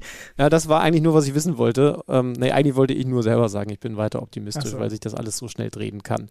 Bundesliga macht auch weiter Spaß. Das können wir definitiv festhalten. Und jetzt darf, muss sich der gemeine Fußballfan schon wieder umstellen, denn jetzt steht die Königsklasse an. Dürfen. Es ist absolut von dürfen die Rede. Also Leipzig in Bern, okay, aber dann Dortmund, Paris, Union Real und Bayern gegen Manchester United ist schon ein okayer erster Gruppenspieltag aus deutscher Sicht. Ja, ich bin wie gesagt der, in der Allianz Arena. Manchester United muss man erstmal wieder sich so ein bisschen draufpacken. Also ich muss noch so meinen persönlichen Teamcheck machen, denn das ist nicht mehr das Manchester United vergangener Tage, aber welches Manchester United es ist, das, äh, das finde ich in den nächsten Stunden noch raus und das könnt ihr dann am Mittwoch erleben, live auf The Zone, ist ja klar. Mit Balle, mit Jan Platte und wenn ihr Bock habt, auch mit Schlüti. Ja. Ja, dann äh, gucke ich währenddessen Union gegen Real Madrid. Ich glaub, Die spielen schon die, das ist die frühe Anschlusszeit. Ach, verdammt. nicht um mich herum. Tut Ja, mir okay, leid. Gut. Schön, Mann. Äh, ja. Die, die Stimme hat gehalten, so einigermaßen. Ich bitte die Ja, äh, Räusperer okay. zwischendurch zu entschuldigen. Und, Außer äh, mir hat niemand gesehen, dass du da in Schleim gebadet hast. Also insofern ist es, ist es doch völlig okay, wie wir das hier durchgebracht haben. Ja. Leute, macht euch eine schöne Woche. Ne? Nächsten Montag wieder einschalten. Wer weiß, vielleicht haben wir dann schon einen Bundestrainer.